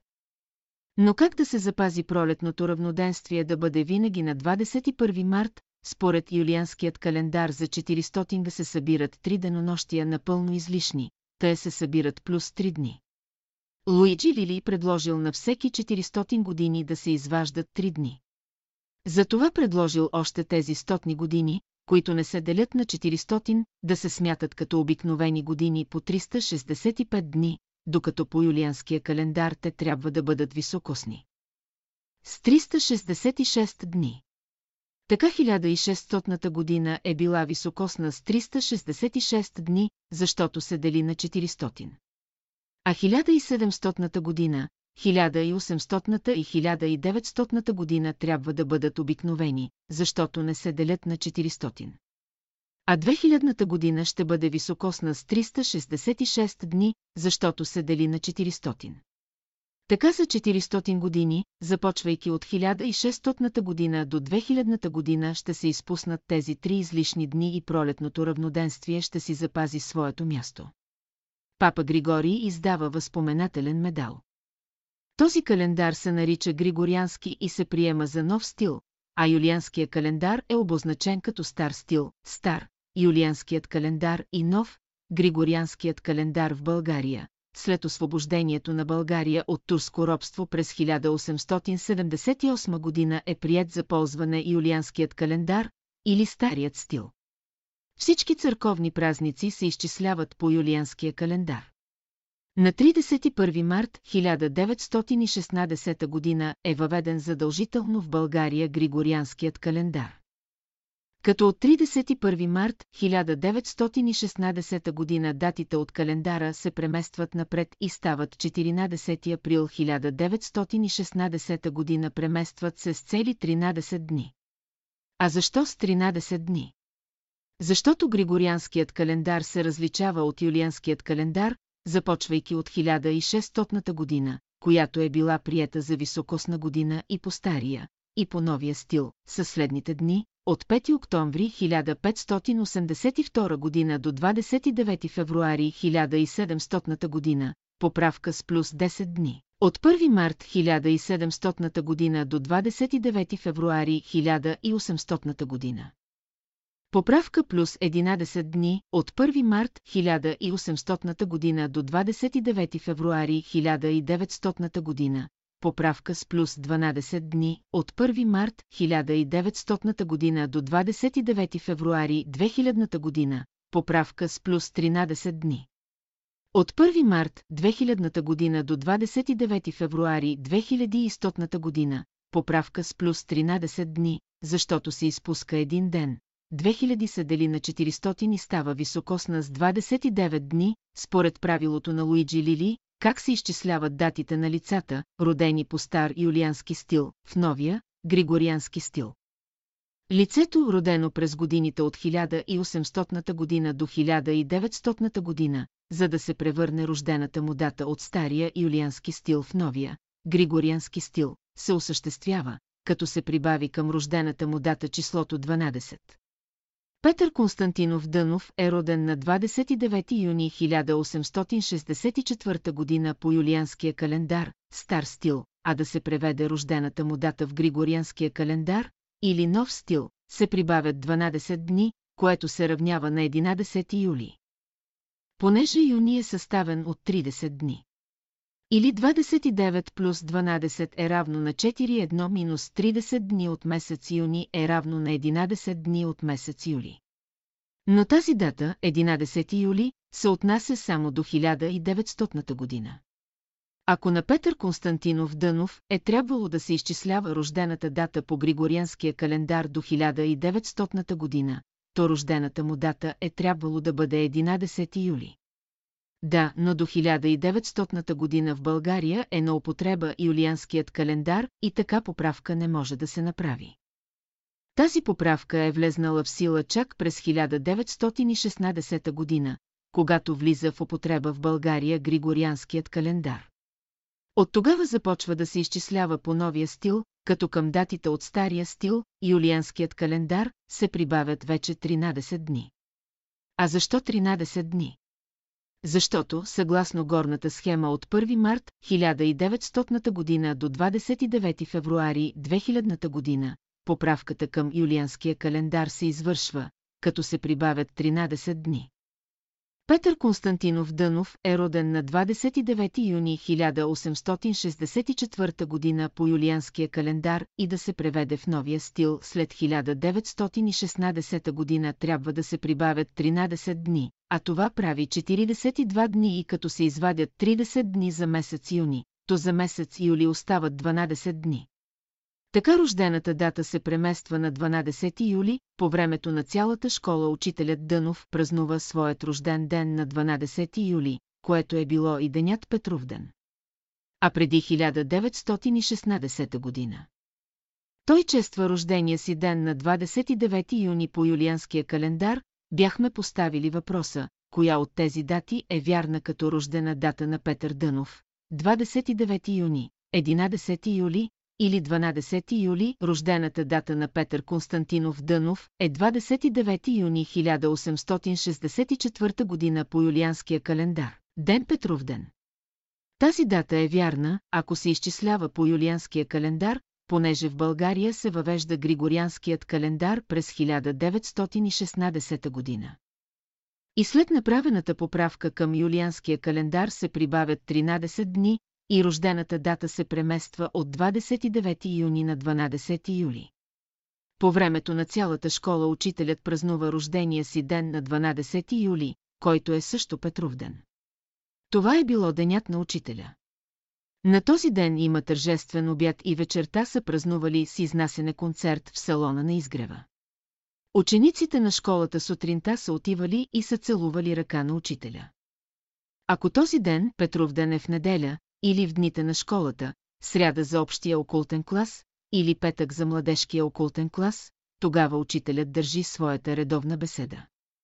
Било е празник не само на учителя, а и на школата, затова рождената дата на учителя по стария стил, юлианският, е 29 юни 1864 година, а по новият стил, григорианският, е 12 юли 1864 година. Така че рождената дата на учителя е 12 юли за това столетие, от 1900 до 2000 година. Тази дата, 12 юли, трябва да остане като рождена дата на учителя, защото на нея се е празнувал рождения ден на учителя по време на школата на Бялото братство от 1922-1944 година. Освен това, при преизчислението на датите от 2000 до 2100 година, също трябва да се прибавят 13 дни към юлианския календар, така че следващият век също няма да се промени тази дата. Датата 12 юли няма да се промени от 2000 до 2100 година. Така че в разстояние на 200 години, датата 12 юли за рождена дата на учителя ще остане, която се е празнувала по времето на школата на учителя, датата 12 юли, като рождена дата на учителя през 1864 година, трябва да остане като такава не само до 2100 година, но и за следващите векове и хилядолетия. А защо ли? По този начин ще се определи трайно и постоянно рождената дата на учителя, която е била рождена дата на учителя по време на школата 1922-1944 година. И е била денят на учителя, денят на учителя е 12 юли за школата на учителя.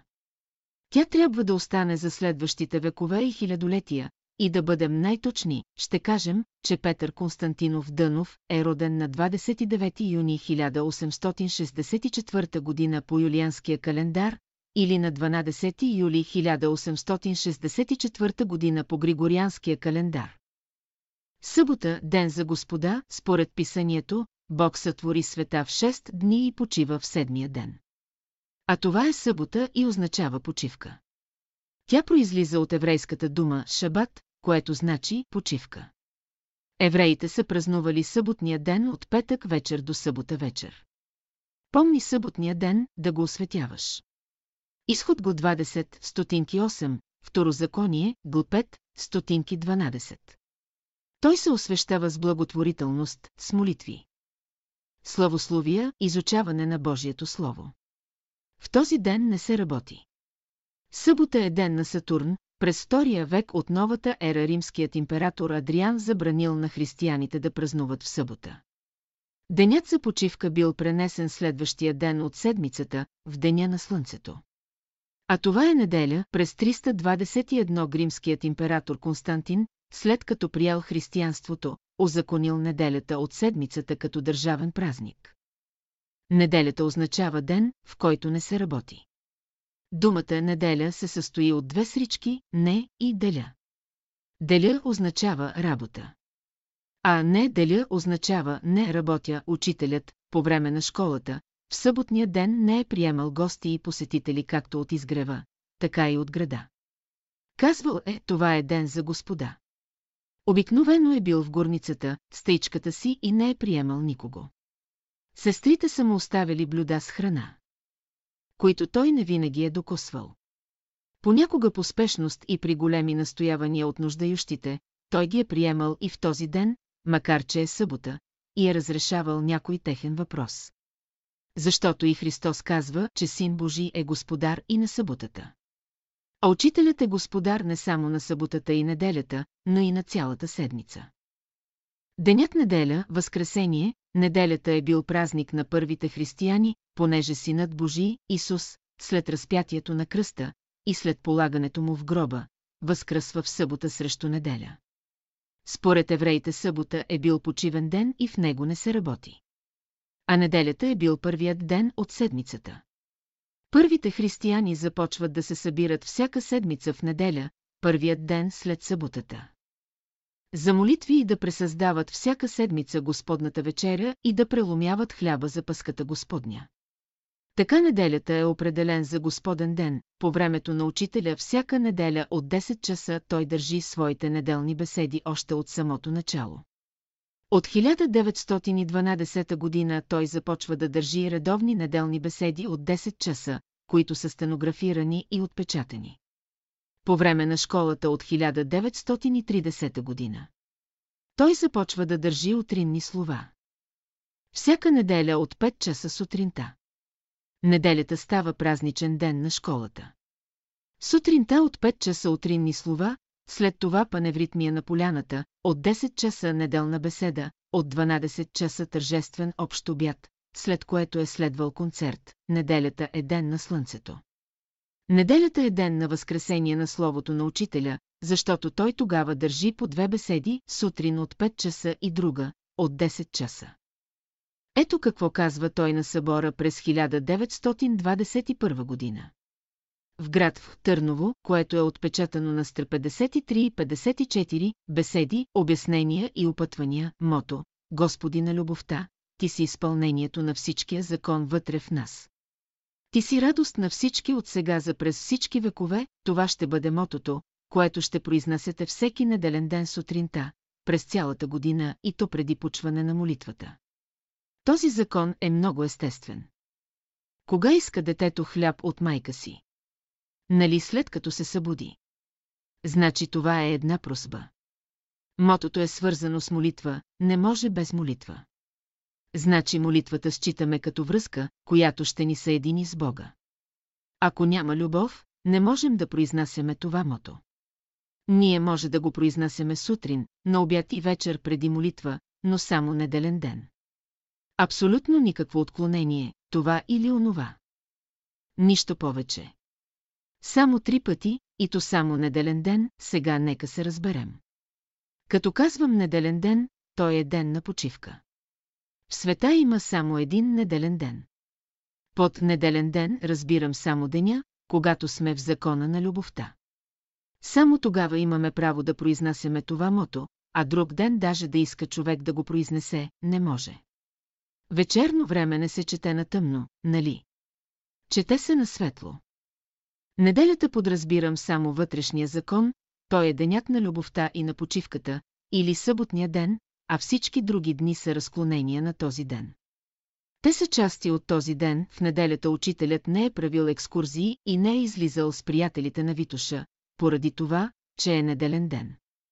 Това е денят на любовта и ден на възкресението на Словото му. Обикновено, когато приятелите са купували билети за концерти в града на гастролиращи наши и чужди музиканти. Вечерта са били в концертната зала, отначало в домът на офицера Наул, цар-освободител, а след това в зала България. Екскурзиите са били правени обикновено всеки четвъртък до Витоша. Денят на пролетното и есенното равноденствие, траекторията на видимото движение на Слънцето, което се върти от запад на изток в същата посока, както и Земята, се нарича еклиптика. Върху небесната сфера тя образува кръг, който е наклонен спрямо плоскостта на небесния екватор в две точки. Това са точките на пролетното равноденствие в знака Овен от зодиака на 22 март и на есенното равноденствие в знака Везни на 22 септември. Движейки се по еклиптиката, за една година Слънцето преминава последователно през 12 съзвездия, които образуват зодиака, по около 30 дни, в дните на равноденствията, пролетно и есенно, Слънцето осветява еднакво двете полукълба на Земята и денят е равен на нощта. Денят на пролетното равноденствие е 22 март и се нарича Денят на пролетта, който е начало на духовната година на школата. Денят на есенното равноденствие е 22 септември и се нарича Денят на учебната година на школата. От 22 септември всяка година учителят е започвал да държи своите беседи всяка седмица през есента, зимата и пролетта. Денят на пролетта 22 март е бил празник на школата като начало на духовната година. В този ден сутринта е имало беседа и за пръв път започва да се играе паневритмия след дългата зима. Като продължава да се играе до 12 юли, Петровден, който е бил денят на учителя. След това е следвало почивка от два месеца, през което време паневритмия се играе на седемте Рилски езера. Есента паневритмията започва да се играе след завръщане от Рила до 22 септември, който е бил първият учебен час на школата. Тя се е играла на поляната на изгрева от 22 март до 22 септември. Следва почивка от 6 месеца. До новата пролет по стария стил и юлиански календар пролетното равноденствие е било на 9 март до 1916 година и тогава учителят го е чествал на тази дата. След като започва да се празнува на 22 март по новия стил, учителят на този ден при своето слово е споменавал често денят 9 март като ден на ревноденствието. Учителят е разглеждал числото 9 от гледна точка на кабалата. Затова по това време той често говори за 9 март като ден на пролетното равноденствие и за 9 септември като ден на есенното равноденствие. Но след отварянето на школата през 1922 година учителят започва да ги чества така, както са приети по официален път 22 март и 22 септември. Ето защо тук поместваме слово на учителя за деня на равноденствието 9 март, 22 март 1920 г. Ден на равноденствието, 9 март е символичен ден. Символът придобива значение, само когато се изтълкува и разбере вътрешния му смисъл. 9 март е ден на равноденствието, ако се каже просто 9 март или равноденствие, няма смисъл. Преданието казва, че 9 март е ден на равноденствието, когато човек е бил създаден, тъй е роден, този ден бил петък. И тогава имало равноденствие. Равноденствието на човека е възлизане на слънцето от юг към север. Север е нагоре, а юг – надолу. От времето на Христа човек е започнал да еволюира, тъй да се качва нагоре към Бога, ако може да ознаменуваме 9 март като ден, в който скритите божествени сили в нас започват нова еволюция, към Бога. Това е равноденствие, или минаване от едно състояние на битието в друго. Равноденствието внася в човека най-хубави мисли и желания. От този ден скритите семена в земята започват да никнат, да растат, да цъфтят и да пръскат своето благоухание. И човек, без божествения дух, е като черната земя. За такъв човек се казва, че е студен, мрачен, лишен от всякаква красота. Щом божественият дух, те скритите сили в него почват да се изявяват, всички семена, треви и цветя започват да никнат, растат и цъфтят, те да се обличат в различни цветове. Така човек става красив. Човек не може да бъде красив, докато божественото слънце не изгрее в него, както слънцето иде от северното към южното полушарие, те от единия полюс на битието към другия. Север означава истината, а още и смъртта и го означава добродетелта и живота. Докато не умре, човек не може да живее. Това е закон, животът започва първо със смъртта, това е противоречие. Но факт, който се проверява в самата природа, 9-22 март 1920 година, 8 часа, Ул Опалченска, 66, София слово от учителя. Съботната година, старите евреи са спазвали един окултен закон. Когато обработват една нива 6 години, то на 7-та година я оставят и не я обработват. Оставяте на почивка. Ако са имали 7 ниви, то всяка година оставяли една нива да почива. Това е било съботната година за нивата, учителят Дънов спазваше този закон и го препоръчваше на приятелите по селата. От дълбока древност българите са спазвали всичко това. На всяка седма година оставяха нивата да почива, не я се адяха, а само есента я изораваха и я оставяха да почива. Казваше се огър. На следващата година я наторяваха с тор от животните и я посяваха с жито. Този бит и този живот населените ние го заварихме и го видяхме, а всички се ползваха от благодатта на съботната година, Вергилий Кръстев. Галилей Величков, под небесната дъга, на словото Ай. По неговите стъпки, втори в неговата аура, трети. Под небесната дъга на словото, София-1970-1980 г, Гаврил Велев Величков, брат Галилей, 2.1.11.1909, с ХАИ 1985, посвещавам тези страници на верния и предан ученик Аверони. Тези страници съдържат повествование за опитностите на Гаврил Велев Величков, брат Галилей, ученик от Всемирната школа на Бялото братство в София. Ръководена от великия учител Петър Константинов Дънов, бе Инса Дунов България от 1900 до 1944 година. Предговор, ние, които бяхме съвременници, последователи, приятели и ученици на учителя, имаме основанието да отбележим неговото присъствие така, както сме го възприели. Съзнаваме трудността да се предаде образа му. Съзнаваме и нашата непохватност. Не сме белетристи. Разбираме, че за да се снеме на лист хартия изминатия път по неговите стъпки. Трябва да се владее не само голямото изкуство на белетриста, но е необходимо поетичното перо на поета и мистика, одарени майстори на словото. Нещо повече, ако към всичко това се прибави и задълбочения поглед на онзи, виждащ зад завесата на живота, перото ще може да извае образа на учителя, извисен в непознатите светове, които око не е видяло. За неговото величие ние имаме само усещане. Ограничено в скромната духовна култура. Нямаме избор и за това правим, което можем. Правим това, което прави малката росна капка, пожелала да разкаже за слънчевите багри, носени от утринните лъчи. Тя успява ли да разкаже за слънцето дори онова, което ние, обикновените люде, знаем? Безспорно не. Какво е нашето познание за Слънцето в сравнение с знанието на напредналите в своето развитие същества? Въпреки ограниченото разбиране. Нито росната капка, нито ние не преставаме да мислим и разказваме за Слънцето. Разказваме това, което сме възприели, което усещаме, нашият опит да разкажем за учителя е твърде скромен. Нещо повече, убедени сме, че неговият образ ще изградим заедно с вас. Защо мислим така? От нас ще получите представа за някои моменти от съвместния ни живот, а вие ще прибавите личните си впечатления от контакта с неговото слово. Това е първата предпоставка, за да станете съавтори в трудната и непосилна задача.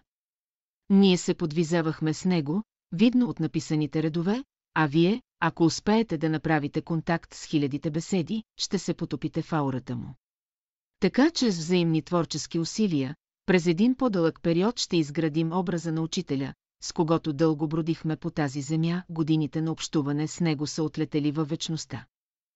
Ако не е да има изписани страници за това добро и щастливо време, те може би мъчно ще издържат на познатите промени, хартията може да се превърне на прах, но усета за допира с него ще помнят нашите души, способни да пренесат във вечността на оценимите спомени. А те ще бъдат винаги свежи и поучителни, защото са изживени със свещения трепет на душите, нещо друго. Не сме само ние, облечените в физическите дрехи на българския народ. Които можем да мислим и говорим за учителя. За него ще говорят всички разумни и будни души, родени по лицето на земята. Народите и занапред ще обличат в физически дрехи мнозинство от работници за светлото бъдеще на човечеството, а те ще живеят в по-голяма светлина и делата им ще бъдат изтъкани с доброто, правдата и разумността, за които никой друг не е говорил на земята, освен учителят. Има още една категория същества, които всякога с особено вдъхновение биха говорили него, това са обитателите на далечни и незнайни, незрими светове, пръснати по всички диаметри на Вселената.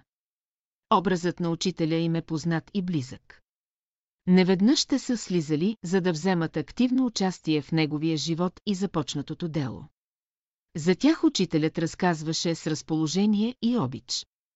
А дните на присъствието им са били дни.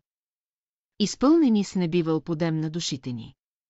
Тези дни са известни в школата ни като сборни. Дни на възторжени срещи между учениците от двата свята, видимия и невидимия. Такива срещи са били извор само на добрини и вдъхновение за цялото човечество, в тези няколко страници ние възстановяваме моменти от нашите срещи и разговори, възникнали по най-разновидни поводи. Великолепните условия на изгрева винаги са предлагали възможности за срещи и разговори с учителя. Ние слушахме лекциите му, придружавахме го при посещение на изложби и концерти, изкачвахме заедно с него стръмните пътеки по планините, бивакувахме на Рилските езера, а понякога подреждахме бита на изгрева. Преживените моменти са историческа основа, фрагменти от един живот на многомерно общуване на учител с ученици. Повечето от стъпките подир него са първи по своето естество. Изпълнени с изненади. Много често проличаваше нашата неподготвеност и незнание. Духовният ни ръст бе твърде малък в сравнение с преживените събития, решения на големи проблеми. Имало е моменти, когато неговите мисли оставаха неразбрани и непонятни за съзнанията ни от първият до последният ден на нашето общуване пред нас е бил изправен величественият образ на учителя, с душевност богата и непозната през всички времена. Духът му бе несломим, благородството божествено, обходата, плотна съвършена благост. Винаги присъствието му носеше мир и хармония. За него нямаше маловажни прояви, нито случайности. От висотата на неговото свръхсъзнание, живота бе разбираем и познат както в най-малкото, така и в най-голямото. Малкото и голямото се взаимопроникват, а обикновеното бе облекло на необикновеното. Често съпоставяхме нашето разбиране с неговото прозрение и се убеждавахме, че сме още далеч от него, едва ли не в най-ранното детство на своето развитие. Деца сме, а сме се заловили да изграждаме неговия образ. Явно е, не е по силите ни, ето защо, ние ви подаваме ръка, призоваваме ви да бъдете съпричастници и съавтори и заедно да изваем образа му, така както сме го възприели, така както и вие сте го възприели. Безспорно, този творчески акт не е еднократен, той е дълговечен. Ние и занапред, заедно с вас, ще продължаваме да търсим учителя, да го познаем и във вечността ще изграждаме неговия образ, автора. По неговите стъпки, част Ай, едно. И слънцето ни обича, рила бе окъпана от тих и спокоен дъжд. Челата на върховетето се забулваха, то се откриваха, за да ни покажат снежните преспи, белнали се между скалите. А по езерата се носеха успокоени мъгли, все още напомнящи за утринната прохлада, чудесна утрин. Около нас буйната и силна алпийска трева бе приведена и натежала от едри и светли къпчици. А клековите клонки бяха накитени с бисерните огърлици на росните капки. Росата днес е изобилна, няма полъх. Багрите на слънчевите лъчи са още далеч под хоризонта. Тази ранна утрин бе по-свежа и поведра. Поемаме дъх от пречистения въздух, слязал от мокрите била. За нас, зад молитвения връх, на запад, последните звезди още блестяха в скъстената синева на небосвода, а далеч от нас. Много далеч, на изток, зад купола на мусала напираше светлината на деня. Бързо се сменяваха дългите и широки ивици, обагрени в нежните цветове на дъгата, великолепен прелюд към раждането на деня, долу, под молитвеният връх, долините още спяха, загърнати от мантията на спокойната пелена на мъглата. Долините чакаха първом върховете да се пробудят от слънчевата светлина и от молитвените ни песни. Учителят очакваше този ден, за да ни прелисти първата страница с най-краткото слово. Днес никой не посрещна слънцето така, както ние го посрещнахме и за това то показа най-красивата си дреха. Днес миловката му бе най-нежна и най-любяща, това могат да потвърдят и русните капки.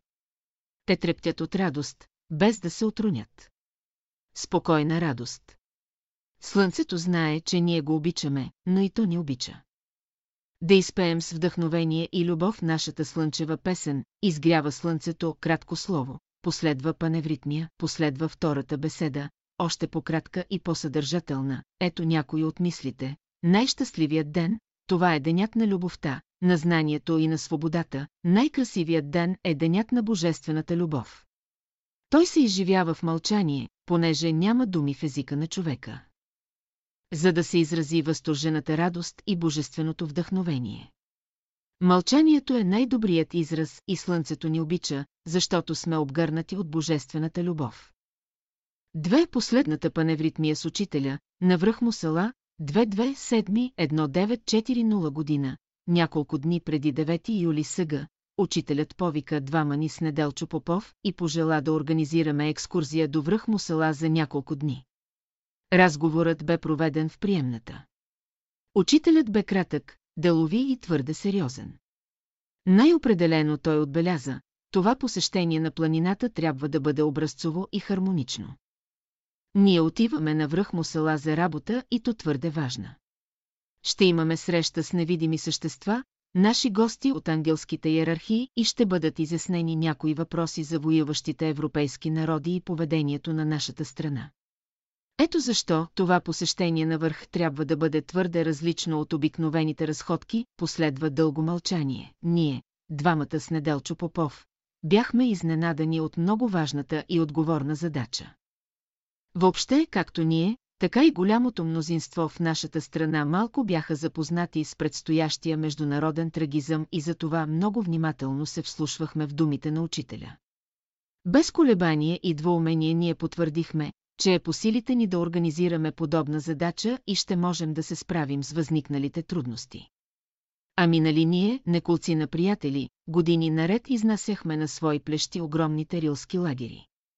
Даже, в момента се почувствахме поласкани от привилегията и изразеното доверие на учителя да организираме подобна важна екскурзия. Учителят побърза да прекъсне хода на подобни мисли и дълово добави, желателно е групата да не е голяма, защото ще се нощува на открито, на лагерен огън, без палатки.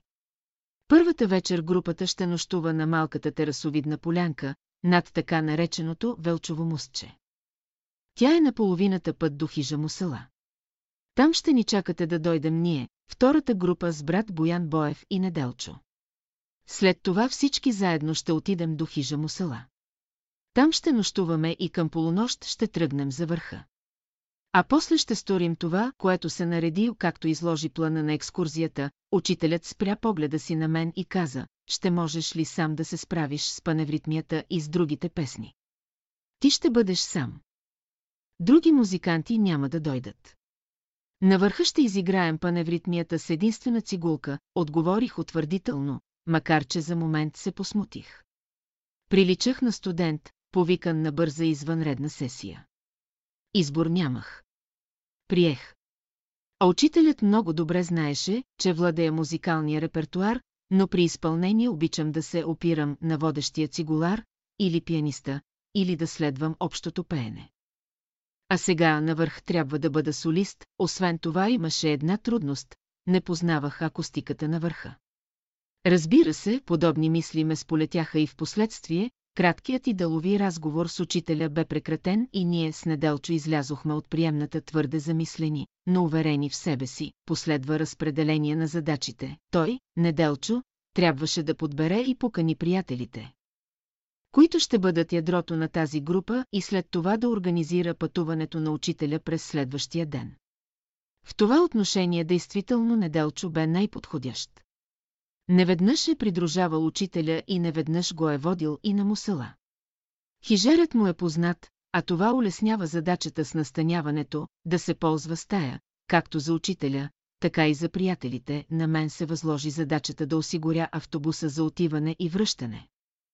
Да поддържам музикалния тонус на групата и да изпълня паневритмията на върха, и двете основни изкисвания на учителя бяха много основателни. Той познаваше характера на своята работа и знаеше до каква степен ние можехме да бъдем полезни, или даже неподходящи за даден случай. Общият братски живот бе изобилен в подобни добри и неприятни примери. Има приятели с избухлив характер. Нетърпеливи и от най-малкия повод повдигат спор, а това внася раздвоение и дисонанс, които пречат за провеждането на отговорни задачи. А за случая учителят настояваше подбраната група да бъде в хармонична върза. Тук Неделчо бе добрият психолог и той постигна своята цел. На 20 юли, сутринта, автобуса вече очакваше пътниците. Едни заемаха местата си, а други се сбогуваха с учителя и брат Боян Боев. Те бяха изпръщачите, когато шофьорът потегли, забелязал радостното настроение, запитва, а можете ли да запеете някои песни, групата не зачака втора покана и запя с пълен глас, време е да вървим така, почти в музикално настроение. Неусетно автобуса навлезе в пределите на Боровец и мотора замлъкна пред пътеката за връх Мусала, започваща от летовището Царска Бистрица, на всички. Посетили неведнъж Рилския първенец, е познат пътя до върха. Врязал се дълбоко в долината, пътят дружи с буйните муселенски води. От край време пътеката е една и съща. Особено са примамливи онези места, където бистро се труйните талази обилно заливат огромни камъни, заоблени от меката ръка на реката. От векове тя по един и същ начин сигурно милва ръбатите камъни и притъпява тяхната острота. Но красотата си е красота и пътят си е път. А ние трябваше крачка след крачка да възлизаме все по-нагоре, към Велчово мостче. Групата на време спря пред тераската и се разположи на стан в обичайния стил млади, яки и силни братя подредиха огнище, сложиха малки чайници и всеки търсеше място за отмора и почивка. Тук слънцето побързо се скрива, а когато настъпи нощният здрач, по-дълго се изчаква появата на големите и блестящи звезди. Долината е твърде дълбока, облесена много добре с борови и клекови гори, картината на лагерния огън е също така добре позната. Сухите клекови клони изкрят в бойни пламъци и рисуват причудливи фигури на всички, които търсят нежната топлина в прохладната нощ. Летят искри.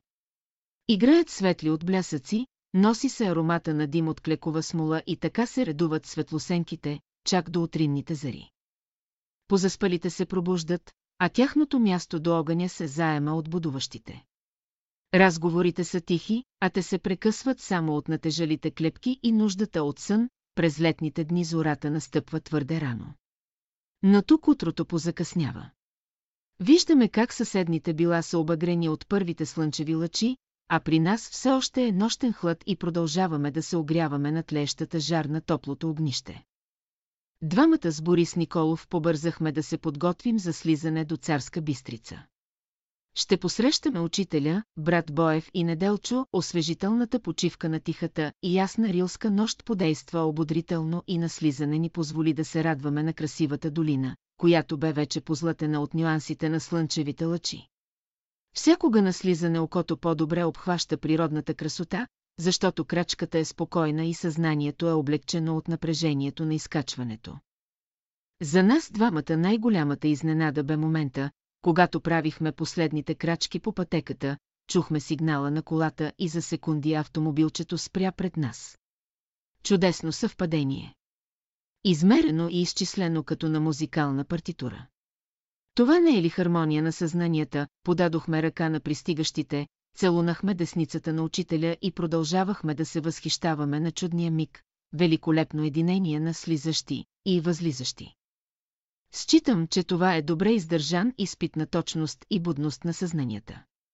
Добро начало за още по-добра и отговорна работа, за която бяхме тръгнали към върха, учителя запита за живота ни на тераската и каза, днес по обед ще сме там, а след това ще тръгнем за хижата. Походката на учителя бе отмерена и само от време на време се поспирваше, за да поведе разговор на геологическа тема.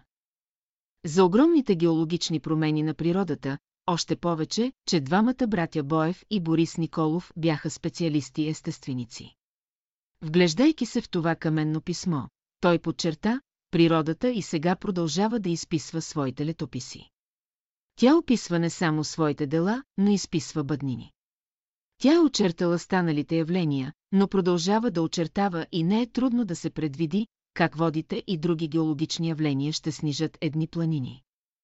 А други ще извисят, така както нашият емусаленски масив е издържал на тези силови промени и продължава да бъде център на възлови процеси. От ледниците и ледопадите по тези места няма помен, но тяхната обновителна сила е издълбала циркусите на рилските върхове, където се синеят водите на днешните езера. В това отношение Рила е история, но Рила е и бъднина, но всичко това знание е изписано от писмото на каменопадите и бистро сетруйните води. Старателният при подобни разговори брат Боев успя да стенографира тези мисли, преди да продължим възлизането на стръмнините на прочутите серпантини на пътеката, неусетно, в приятен разговор, по време на кратък отдих, боровите гори останаха зад нас и навлязохме в сектора на клека, където е нашият оазис, малката терасовидна полянка над Велчовото мосте. Почутките и находчиви приятели дойдоха да посрещнат учителя и най-дружелюбно го поканиха в набързо подготвения планински стан. Разбира се, всичко бе готово, и свареният ароматен чай, и топлата картофена чорбица, след отдих и добра почивка, големият кръг около огнището се подготви за обяд, в дух и стил на нашите общи рилски обеди, не след дълго, раниците са наново на раменете и групата пое пътя към хижата. Предвидливият и разумен неделчо побърза напред, да уреди нощуването на учителя в определената стая на хижата и ни посрещна. За да сподели радостната вест, преди още групата да почне изкачването на последната стръмнина, наречена от туристите Голгота, разбира се, хижарят, добър и гостоприемен, разпореди нощуването на приятелите по стаите, а те, успокоени от добрия прием, използваха най-свободно часовете и за отмора, и за разходка и сезерния циркус. А тази хижа, по-скоро местността, преди още да бъде застроена.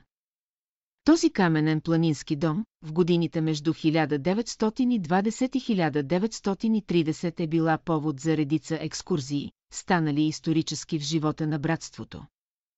Голямо мнозинство от последователи на учителя, дни и нощи, в мъгли и студени дъждовни превалявания, без подслон, на открито, около горящи и димящи мокри клекове, загърнати само с плътнище, или накъсано одеяло, най-търпеливо е изучавало първите и начални връзки с планината. Това бяха годините, когато учителя повеждаше братството по стръмните пътеки към физическата и духовна страна на този именит връх.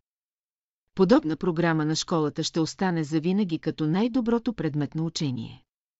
От тези години е началото с вечната и нетленна зала на школата, рилската природа, още в София, учителя беше ни предупредил, че времето за почивка трябва да се използва разумно, защото към 3 часа ще се подготвим за възлизане към върха.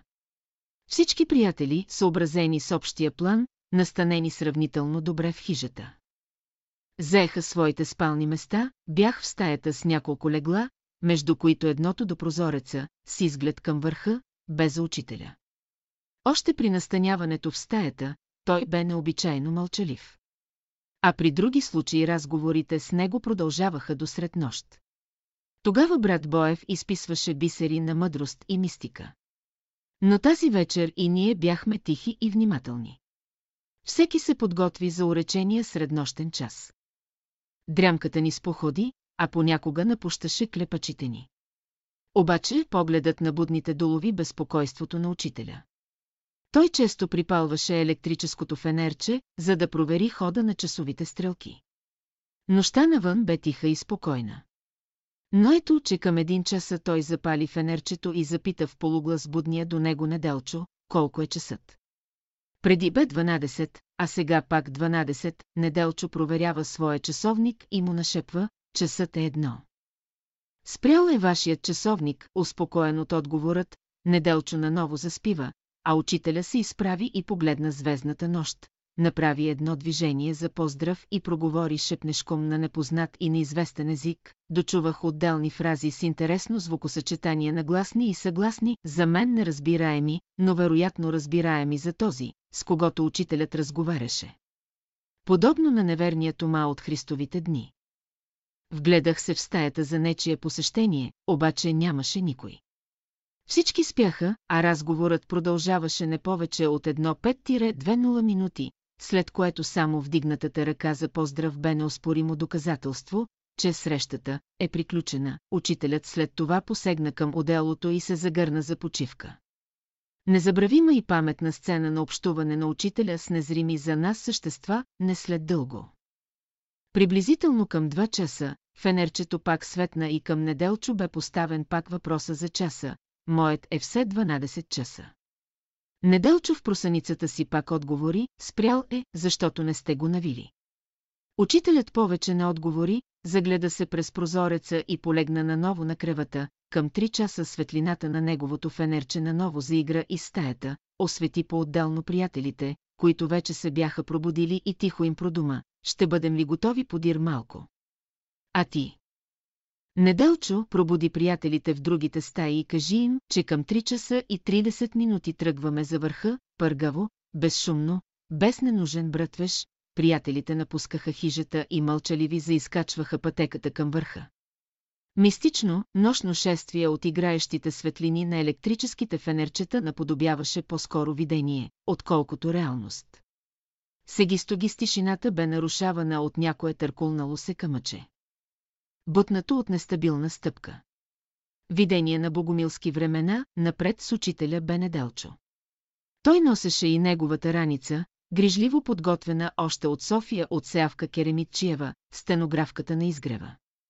По средата на проточилата се верига бе Нейда Борис Николов и брат Боев, а най-подира останах аз да придружавам тези, които се движеха по-бавно. От край време, при общи екскурзии. Винаги си разделяхме задачата за съпровода на приятелите. Това бе едно от поръченията на учителя, на зазоряване групите преминаваха през поточето от последното езеро, наречено Окото, поизплакваха си още просънените очи и поемаха последните стръмни серпантини към върха, утрото завари почти всички готови да посрещнат първия слънчев лъч, който трябваше да се появи на съвършено ясния хоризонт. Красотата на зазоряването е мистична, а присъствието на учителя на върха е божествено явление, лум на първият слънчев лъч. Запя се в полуглас песента «Духът Божи», произнесе се добрата молитва, прозвуча и песента «Фирфюрфен», и наново всички произнесоха молитвата «Пътят на живота», след която като хармоничен акорд бе подет мотива «Аум» заредуваха се и други свещени формули, произнесени за първи път от учителя. След което чухме кратко слово, слънцето бе изкачило небосвода, когато заиграхме първите шест упражнения. И ето, че настъпи и момента за паневритмията, моят концертен изпит, въпреки прохладата на върха, настройката на цигулката ми бе добра, кръгът се оформи на немалката тераска на върха и учителят бе готов за първите стъпки на паневритмията, изненадата от изпълнението за мен бе голяма, непознатата акустика на върха. Оказа се, че тя бе в известен смисъл звукова бариера само лично за мен. Цигулката ми звучеше добре и тоновете достигаха до играещите, без аз да мога да ги слушам чисто и ясно, както това е навсякъде другаде. С плъшен трепет изпълнявах упражнение след упражнение, като повече се вглеждах в лъковата и пръстовата техника, отколкото в звучността на инструмента. След упражнението мисли. Право мислил. Попривикнах с този акустичен феномен и продължавах да свиря с голямо внимание. Все пак успях да завърша паневритмията, без да направя други грешки. Малко се поотпуснах преди дихателното упражнение с гамата, след като се убедихме, че инструмента не ми е изневерил, те струните не са спаднали. Заключителното обливане със свещената формула извърших с дълбока въздишка и нескрита радост. Че издържах концертния изпит на върха, когато протегнах ръка, за да целуна десницата на учителя, той ми каза, защо бе притеснен по време на свиренето. Ами не чувах добре звука на цигулката. Отговорих. Ех, акустиката на върха днес бе особена, обратна. Ние слушахме добре, защото над нас имаше въздушен магнетичен похлупък, който направляваше звука към играещите, поради това ти не чуваше добре инструмента си. Но изпита мина добре. Финалът на паневритмията се посрещна с облегчение от по-изморените приятели, на които все пак възлизането към върха, след кратка нощна дрямка, оказа своето влияние. Насядали на удобни и закатани между скалите места, те предпочитаха да си отдъхнат и с присвити очи да наблюдават ширналата се панорама, но групата бе освежена и от млади и силни приятели. Вместо почивка, те предпочитаха да проверят много от интересните изказвания на учителя за онова. Което се вижда и за онова, което не се вижда от обикновеното око, подобна група се зае да търси олтарят на Орфей, една монолитна скална група, разположена на терасата, по-високо от второто Америчино езеро, други се отделиха в страни, малко на югозапад от върха, по посока на забранената вододайна зона в поречието на Лев, Искър, в лабиринта от скромни върхове, наречени скакавиците. Да търсят новото убежище на невидимите същества, проводници на разумни сили и бъднини за поспокойна работа, след като емуселенският циркус бе вече оживено обитаем като туристически обект. Учителя някога бе казал, че тези същества не могат да понасят безотговорното отношение на пришълците на върха и за това предпочитат да се оттеглят там, където сега е забранената вододайна зона. Едни приятели, снабдени с добър бинокъл, търсеха в далечните вериги от планински върхове нашия любим молитвен връх, откъдето много често сме се възхищавали на могъщия купол на връх Мусала. Между нас имаше и неколцина завършили в чужбина медицинските науки. Снабдени с портативен барометър анероид, джобен формат, те проверяваха атмосферното налягане и се опитваха да преизчислят височината на върха. В нашите среди бе известно изказването на учителя за пременяващата се височина на върха, която често пъти достига невероятни размери 7000, 9000 и повече метри и за това направо поставиха въпроса, коя е базата за подобно изказване. Учителя им отговори, височините се измерват по барометричен път, по триангулачните методи на земемерите, но и по състоянието на електромагнитните вълни. Носители на мисли, идеи, принципи и най-вече от присъствието на същества от висшите ангелски иерархии. А последните обитават в сфери, разположени на дадени височини. Това присъствие определя втората, също така реална височина на върха, доволни от полученото обяснение. Студентите влязоха при наблюдателя на върха, за да сверят данните на своя анероид с барометъра на метеорологичната станция. Учителят след този разговор предпочете една тераска понадолу, около 50-60 метра и оглеждаше далечните била на големия язовир, Искър, там където се намираха изворите около Канарското езеро, в подножието на върха Канарата. Повод за подетия разговор бе неговият необикновен въпрос, кому е каменната пирамида и забития железен кръст там долу, под очерталата се пътека от върхът Емусела към хижа Грънчър. Бях запознат с тази зимна трагедия и отговорих, злополучно нещастие. Лавина затрупа известен скиор и турист, алпинист през тази зима, да, каза учителят, бялата смърт е една много тежка и мъчителна смърт. Фактически пострадалият не е нито в невидимия свят, нито в физическия. Двойникът продължава да е свързан с замръзеното тяло, станало безчувствено и не реагира на никакви импулси на другите тела. А на това отгоре и незримата нишка на живота, който свързва невидимите тела с физическото, не е прекъсната. От тук проистича цялото мъчително състояние. Голямо страдание, мълчание, след това изказване учителят продължи да разглежда въпросите за бялата смърт, които пак бяха стенографирани от неуморния брат Боев, който много се интересуваше от явленията, известни на науката като факти. Но необяснени като едни от неизбродимите пътеки на живота. За обща изненада на всички гостуващи този ден на върха, долетя до нас крайно печална новина, съобщена по телефона от Юндула до наблюдателницата, за смъртта на нашия любим приятел и ученик на учителя Георги Радев. Телефонният разговор бе предаден на нашата група, учителят, изправен, с просълзени очи, ни покани за обща молитва. Известна в школата ни като тайна молитва, след което произнесохме гласно формулата «Мир и светлина на душата на Георги Радев». Това бе последната молитва и последната свещена формула, произнесена на връх мусала на тази дата, учителят разпореди да прекъснем престоя на върха и да слезем подолу, на брега на най-високото езеро, Окото, за да прекараме останалата част от деня, тревожната новина се отрази на пребиваването ни на върха. Събрани около учителя, Борис Николов и Неделчо Попов обсъждаха въпроса с погребението на Георги Радев и се реши двамата да заминат за Яндула. Като тази нощ останат да бивакуват с нас на малката тераска над Велчовото мосте, а на мен се възложи задачата да организирам завръщането в София, макар че лично бях оговорил със собственика на автобуса да ни отведе на 24, а не на 23-та дата, та е един ден по-рано. Затруднението ми не бе малко, защото в случай, че на 23 няма автобуса, трябва да се обмисли пренощуването в Боровец на значително голямата група приятели които бяха вече пристигнали още на две едно вечерта. В духа на единството, старателно поддържано в нашия общ братски живот, задачата за евентуалното пренощуване в Боровец, а и за връщането, трябваше да се реши благоприятно за всички. А ето, че при това затруднено положение, нито можеше да се гарантира общ превоз, нито общо нощуване. Тези мисли заседнаха в съзнанието ми и не ме оставиха спокоен до момента на разрешаването на задачата. Върхът напуснах замислен, приятелите заслизаха на групи към окото. Първите бяха стигнали до брега на езерото и с сухи съчки накладоха огън между канарите. Трябваше да се закусва, студентите бяха в една от последните групи, бавно слизаща от върха.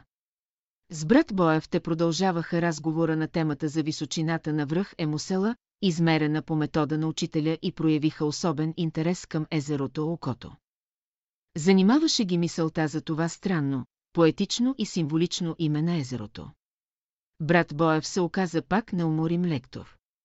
Той по специалност бе естественик, педагог, а освен това, навлизайки в редиците на братството, години наред най-старателно изписваше страници след страници с стенографирани разговори на най-различни теми, разгледани от височината на божествената реалност. В това отношение учителя бе неизчерпаем източник на знание за проблемите и явленията на живота, не се измерим за обикновените люде. Студентите тъкмо от това се интересуваха, те търсеха скрития смисъл на видимия порядък и отговорите на брат Боев бяха рядка лекция. С особено разположение той разказваше какво представлява за нас окото и като езеро, и като ултар на неръкотворния храм, невидим и незрим на нашите очи. Ето отговорите на брат Боев. Окото е най-сполучливото име, дадено на едно от емуселенските езера. То е най-дълго обледявано и снежавано и има най-чистата вода. В окото се оглеждат гигантски върхове, застанали като непреодолима преграда и бдят бащински за неговата чистота и святост. Но езерото не е само огледало, но и рефлектор на слънчевата светлина и космичните лъчи. Тук слънцето късно изгрява. Но и много рано залязва, но космичните лъчи без прекъсване, непрестанно слизат, проникват и се отразяват. Окото е извор на води, които слизат от най-високия рилски връх, преминават през земи, отсам и отвъд Стара планина, за да се влеят в Дунава и проникнат в Черно море. Окото е извор и проводник на живата вода. Това са мислите и чувствата на невидимите служители на храма, проникващ в недрата на емуселенския масив. Тези мисли и чувства, космичните лъч и слънчевата светлина, ето съдържанието и смисъла на Христовото понятие «жива вода». Ето къде е източника на Божието благословение, слизащо от окото, учителят особено цени окото като божествен център и всякога е давал препоръки да се поддържа чистотата на неговите води и да го пазят така, както се пази човешката зеница, окото вижда, чува. Говори с мълчаливия език на бистро сетруйните води. А те са страниците на Великата книга, изписана с благословенията за българския народ. И в името на Божествената благодат, учениците на школата, а и всички посетители на върха трябва да пазят чисти и неопетнени водите и обстановката на това дивно емуселенско езеро, когато и последната група слезе от върха, учителят изнесе беседа на вечната тема за връзката с Бога, като смисъл и цел на всяко дихание тук. На земята и там, в света на невидимите обитатели. Другата основна мисъл в беседата бе за отношението ни към Божиите работници, слезли между нас, които са носители на всяко малко и голямо добро за човешките души. През време на тази знаменита беседа, моето съзнание често се отклоняваше по предварителна размисъл за разрешаването на задачата ми с завръщането. А двамата, Борис и Неделчо, обсъждаха някои подробности по погребението на Георги Радев, рано след обяд, учителят покани приятелите да напуснат окото, като внимателно почистят местата на временното бивакуване. Той добави, нека окото да е чисто като божествената зеница, групите пак безшумно и мълчаливо, замислени върху проблемите, поставени от този паметен летен ден, заслизаха към оговорения вечерен бивък, малката полянка над Велчовото мосте. Късно през деня, светлините на запалените огньове пак заиграха по зелената ограда на клековете и бивакуването премина в необичайно мълчание. Подобни нощи ние не сме имали. Замислени и смълчени, поетите дума не продумват, а гласовитите певци само шепнешком споделят бегли впечатления. Още веднъж се убедихме във въздействието на драматичните събития на живота върху чувствителните души. Нощта пак бе прохладна и ясна. Много често звездите по небосвода бяха приветствани от прелитащите искри и от чудната игра на огнените светлини. Тази вечер имахме две големи огнища, които едвам побираха бивакуващото множество, които търсеха в прохладната лятна нощ милващата топлина на горещите клади, спомен за домашен уют, учителят бе мълчалив и тъжен. Ние, по младото поколение. Не сме наблюдавали тъгата на учителя, освен през лятото на 1936 година, когато той бе преживял жесток побой от подведени младежи. Днес учителят знаеше за какво тъжи и за какво страда. Ние не знаехме. Но старателно се опитвахме да се вживеем в неговата мъка и да дочакаме раждането на деня, утрото дойде ведро, слънчево, тихо и спокойно, бивакуващите се раздвижиха за утринния наряд и всеки пое задачите. Предварително разпределени помежду ни, учителят изпроводи двамата братя, Борис и Неделчо. А всички останали обмисляха начина на завръщането, за което бяха известени по време на лагерния огън, малко преди обед, не без тъга, напущахме почти домашната обстановка на нощния бивък, замислени върху необичайните преживявания на тези паметни дни, все още неспокоен от мислите за завръщането.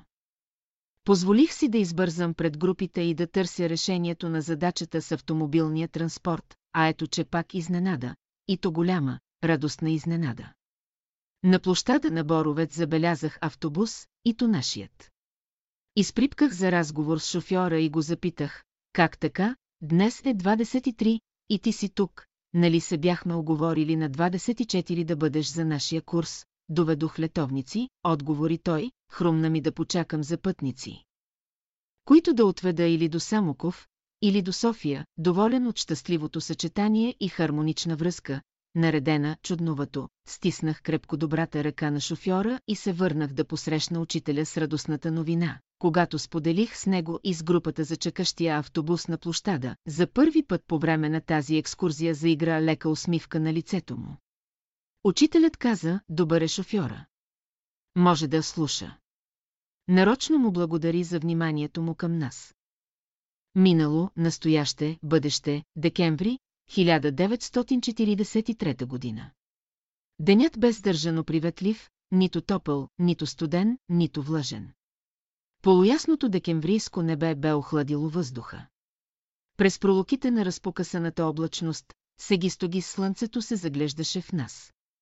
Напомняше ни за отминали дни на обилна топлина. Макар и по-рядко да се спираше във висините, пестеливото оглеждане на слънцето бе приятно и желано.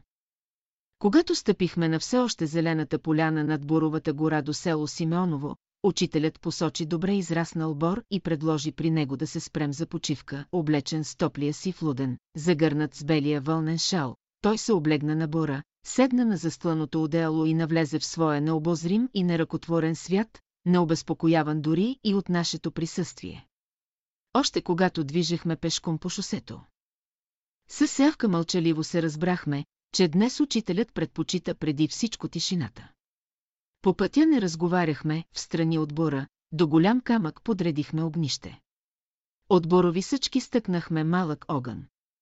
От близкото изворче, разположено над брега на реката, слизаща от канарите на Ела Шадай, бивака, наляхме чайника. От водите на малкото изворче неведнъж сме пили. Учителят бе нарекал водата му лаксеативна. Бейстрите строи не са обилни, но водата е пивка, добре се приема от стомаха, дори е лековита. Впоследствие нечи добри ръце каптираха изворчето, сложиха тръба, изведена под голям камък и продължиха живота му, когато приятелите научиха за пивката и лековита вода на изворчето, често отиваха при него. Малката чешмичка остана скъп спомен за годините, през които учителят е ползвал бейстрите му строи. Огънят мъчно се разгаряше. Овлажнените от нощния скрещъчки трудно се разпалваха, а водата бавно се затопляше. Ние със сявка разменяхме често погледи, тук към учителя, тук към огъня. Без притеснение ние безшумно разпалвахме димящите съчки. Като че ли и самият огън желаеше да бъде в хармония с духът на мълчанието, който бе господар на днешния ден, но ето че дойде монетът, чайника кипна и сявка посегна към малката раница с вещите и приборите на учителя. Безшумно се приближи до бора, застла бялата кърпа пред учителя и занарежда закуска с маслини, сирене и няколко филии от закупения с купоните хляб от близката до изгрева фурна. Кипналата вода вече е неспокойна. Станала е бъбрива. Затрупа по къпачето на чайника и напомня, че е време за приятен разговор на чаша чай учителят, усмихнат от закачливата покана на кипналата вода, шеговито сподели. Ще трябва да уважим любезната покана на бъбривката и да й кратко позволим и тя да вземе участие в нашата среща. Така и стана. Благодарителната молитва бе преходния момент от мълчанието към приятен разговор, най-напред с хляба и водата, а посетне и с нас скромната, но питателна закуска в планината разполага. Много от разговорите с учителя винаги са започвали след чашка чай на бивака Ела Шадай. По рилските висини или на трапезата в малкия салон на изгрева, след топла картофена супица, учителят погледна часовника и продума. Времето е напреднало. Слънцето скоро ще превали Витуша и ние трябва да се прибираме. Днес планината бе гостоприемна. Позволи ни да се порадваме на нейния мир и спокойствие. Слънцето и то ни поглеждаше през облачните пролуки, пихме от лаксативната вода на изворчето и сега трябва да слезнем долу. И да бъдем полезни на онези, които изживяват смутни дни в големия град. На тях ще отнесем от разположението и търпението на планината. Благодарим и за това, че при днешния ден нямаше въздушна тревога, нито бомбардировка. А най-вече трябва да благодарим на онези същества от невидимото присъствие на планината, които донесоха Божието благословение, Неговият мир. Всякога връзката с ангелските ликове е благословение за всички. Ще дойде денят, когато по лицето на земята сълзи на мъки и горест не ще се леят, правдата ще се възцари, душите ще се радват на мир и не ще има сила, която да го помрачи. Ще дойде такъв ден. Именно за подобен ден е нашата песен. Дощаден учителят пак погледна часовника и попита, какво знаете вие за миналото, настоящето и бъдещето. Какво е писано в световната литература? На тази тема има много философски размисли. А ще се обсъжда проблема и за напред.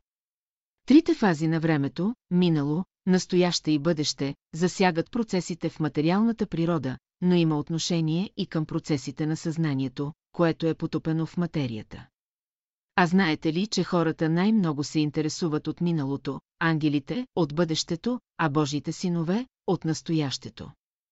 За великата разумна природа, в която обитават хората, ангелите и Божиите синове.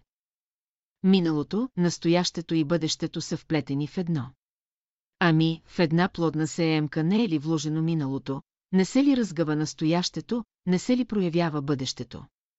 Всеки настоящ момент е резултат на миналото, всеки настоящ момент става минало, всеки настоящ момент е изгрев на бъдещето, не само плодната сеемка е образ на това триединство. Ами водата, в нейните агрегатни състояния, не е ли великолепен израз на триединството? Всяка дъждовна капка има дълговечна история, наречена минало, нейното настояще, бурно или спокойно, неотменно води към бъдещето, за да се включи в кръговрата на вечността, закономерното единство на минало, настояще и бъдеще на същата закономерност е подчинено и развитието на човека. Яйцето, ембриона, всички възрастови фази на човека са зрима и осезаема проекция на неговата душа и на неговия дух. При частичното знание полесно се освоява настоящето, помъчно се разчита миналото и най-трудно се определя бъдещето. Разбира се, не става въпрос за елементарното близко минало, нито за много близкото бъдеще, правилно е човек да се интересува и изучава миналото, то е опит и полука, основа на солидно знание. За сега пред съзнанието на човека е спусната плътна завеса и миналото много мъчно се разчита. Но все пак се разчита и това е добро. Правилно е да се интересува за бъдещето и това е много разумно, но единствени, които могат да му помогнат, това са ангелите.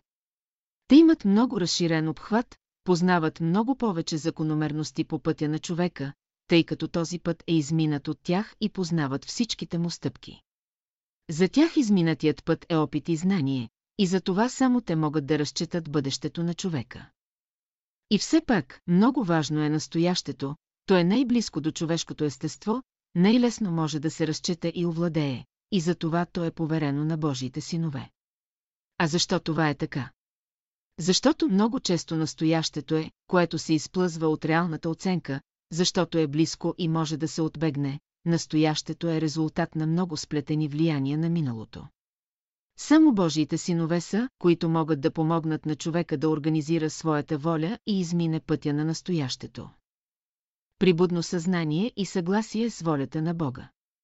Този е смисълът на формулата, в изпълнение волята на Бога е силата на човешката душа.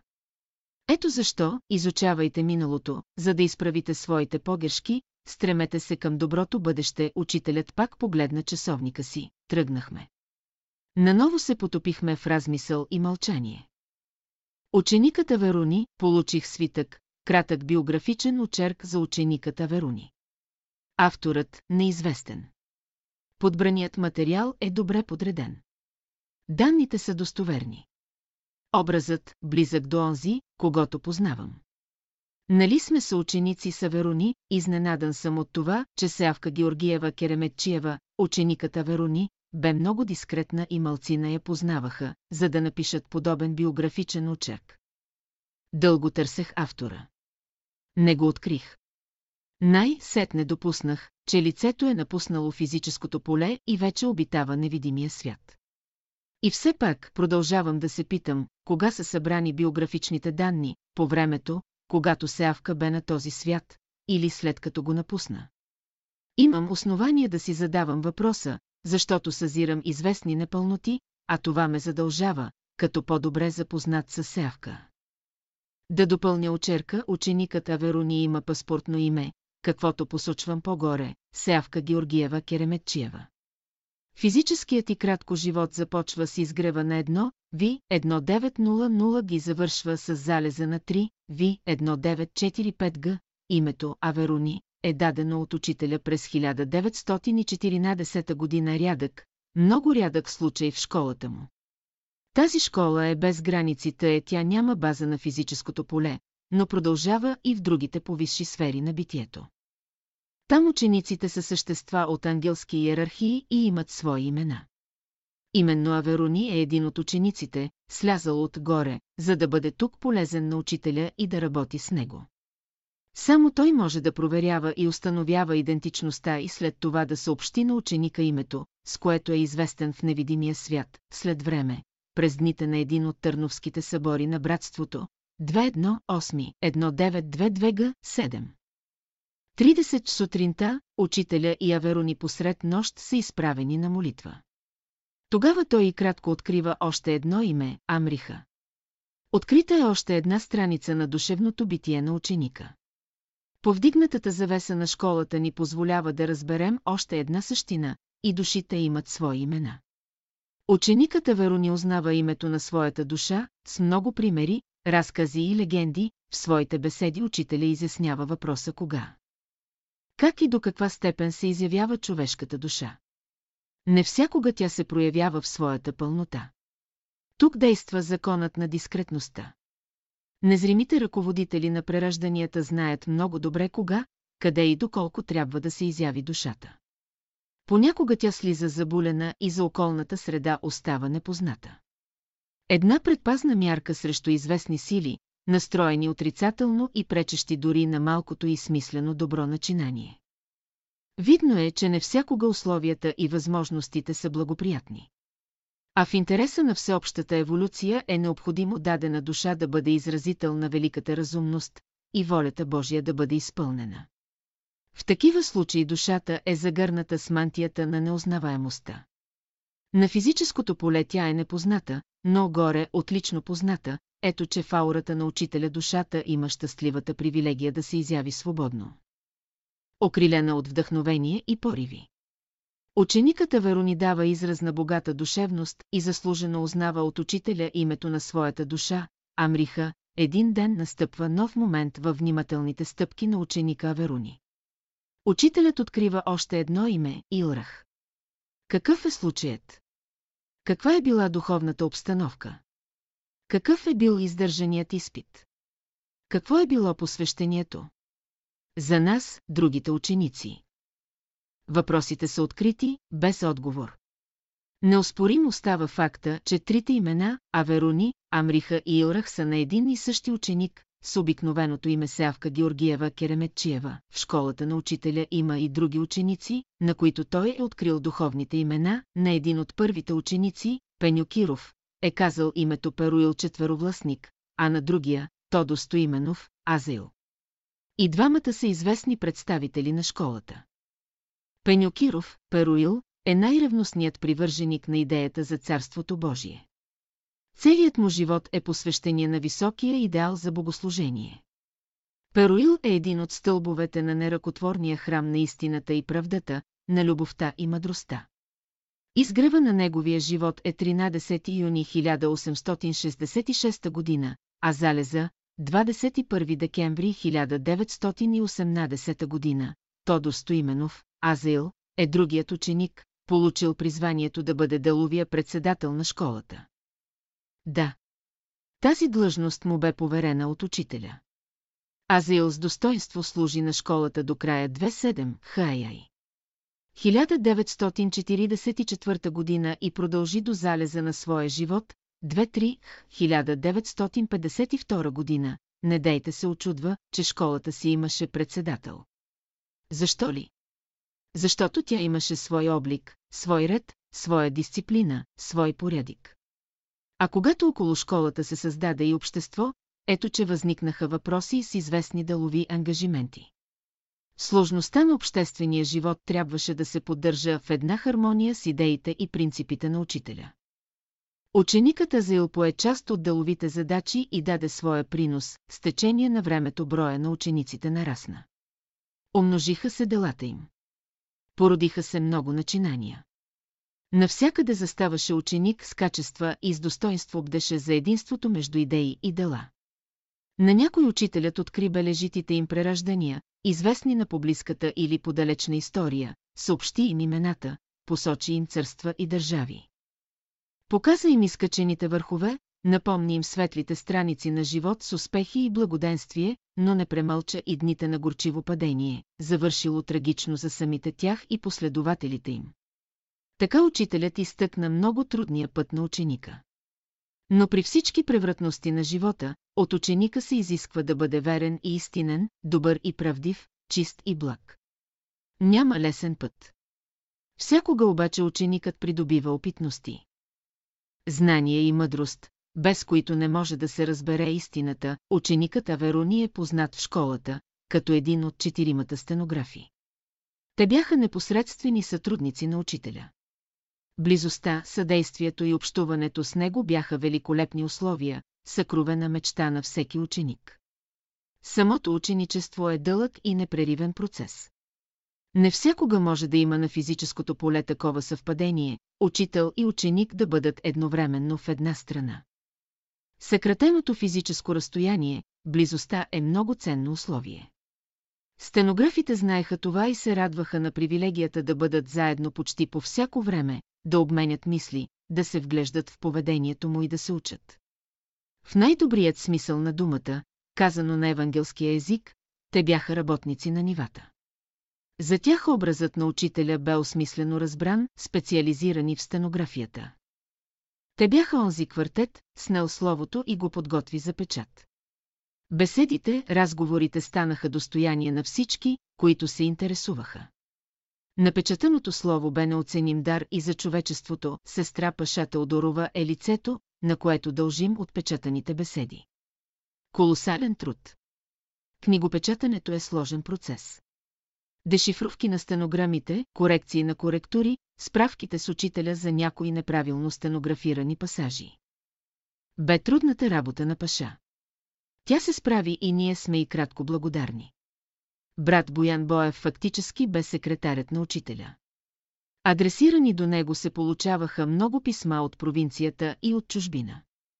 На едни отговаряше лично учителят, рядка привилегия, доставила радост на мнозина ученици. Но в повечето случаи той диктуваше на брат Боян Боев дължимите отговори. Грижливо запазените копия от писмата. Станали достояние на учениците, бяха огледало на един ден живот, извор на светлина. Сестра Елена Андреева непрекъснато бе на пишещата машина. Тя е лицето, на което дължим също така благодарност за съпричастие в книгопечатането.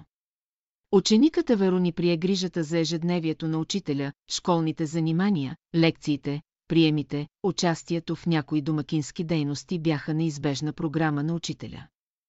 Общите обеди бяха едно улеснение за него и за всички сътрудници и работници на нивата. Общата храна е невидимата връзка между душите. Израз на висок идеен замисъл. Обедите станаха жизнена необходимост, дори и през тежките военни години, и прераснаха в неотменна традиция в живота на братството, а Верони прие задължението да се грижи за утринната закуска и вечеря на учителя, освен тогава. Когато той бе гост на други ученици. Именно от тук започва изграждането на свещената връзка между учител и ученик. Връзка, която ще остане паметна за бъдните времена, тъй като е документирана в издадената през 1938 година книга «Свещени думи на учителя», привет на ученика, а Верони заслужено придоби доверието. А доверието е достъп до учителя. Всяка стъпка до приемната, или горницата, до салона или трапезарията. До китната полянка за паневритмията, или до лозето, без свещено действие, а когато той диктуваше мъдростта на вековете, когато разказваше за повсеместната връзка между душите във всемира, любовта, когато говореше за езика на великата природа, изявен в отношения между най-малките същества, тревички и бълболечици, поетичният полет на мисълта му бе одухотворен. Така както са одухотворени взаимните връзки между съществата от висшите ангелски иерархии. Така през 1932 година, след поетичното слово на Рилските езера, бе отпечатана книгата «В света на великите души», но дните на учителя не са били само концертен подиум за музика и поезия. Имало е такива дни с много отдалечен залез. Много дълги дни.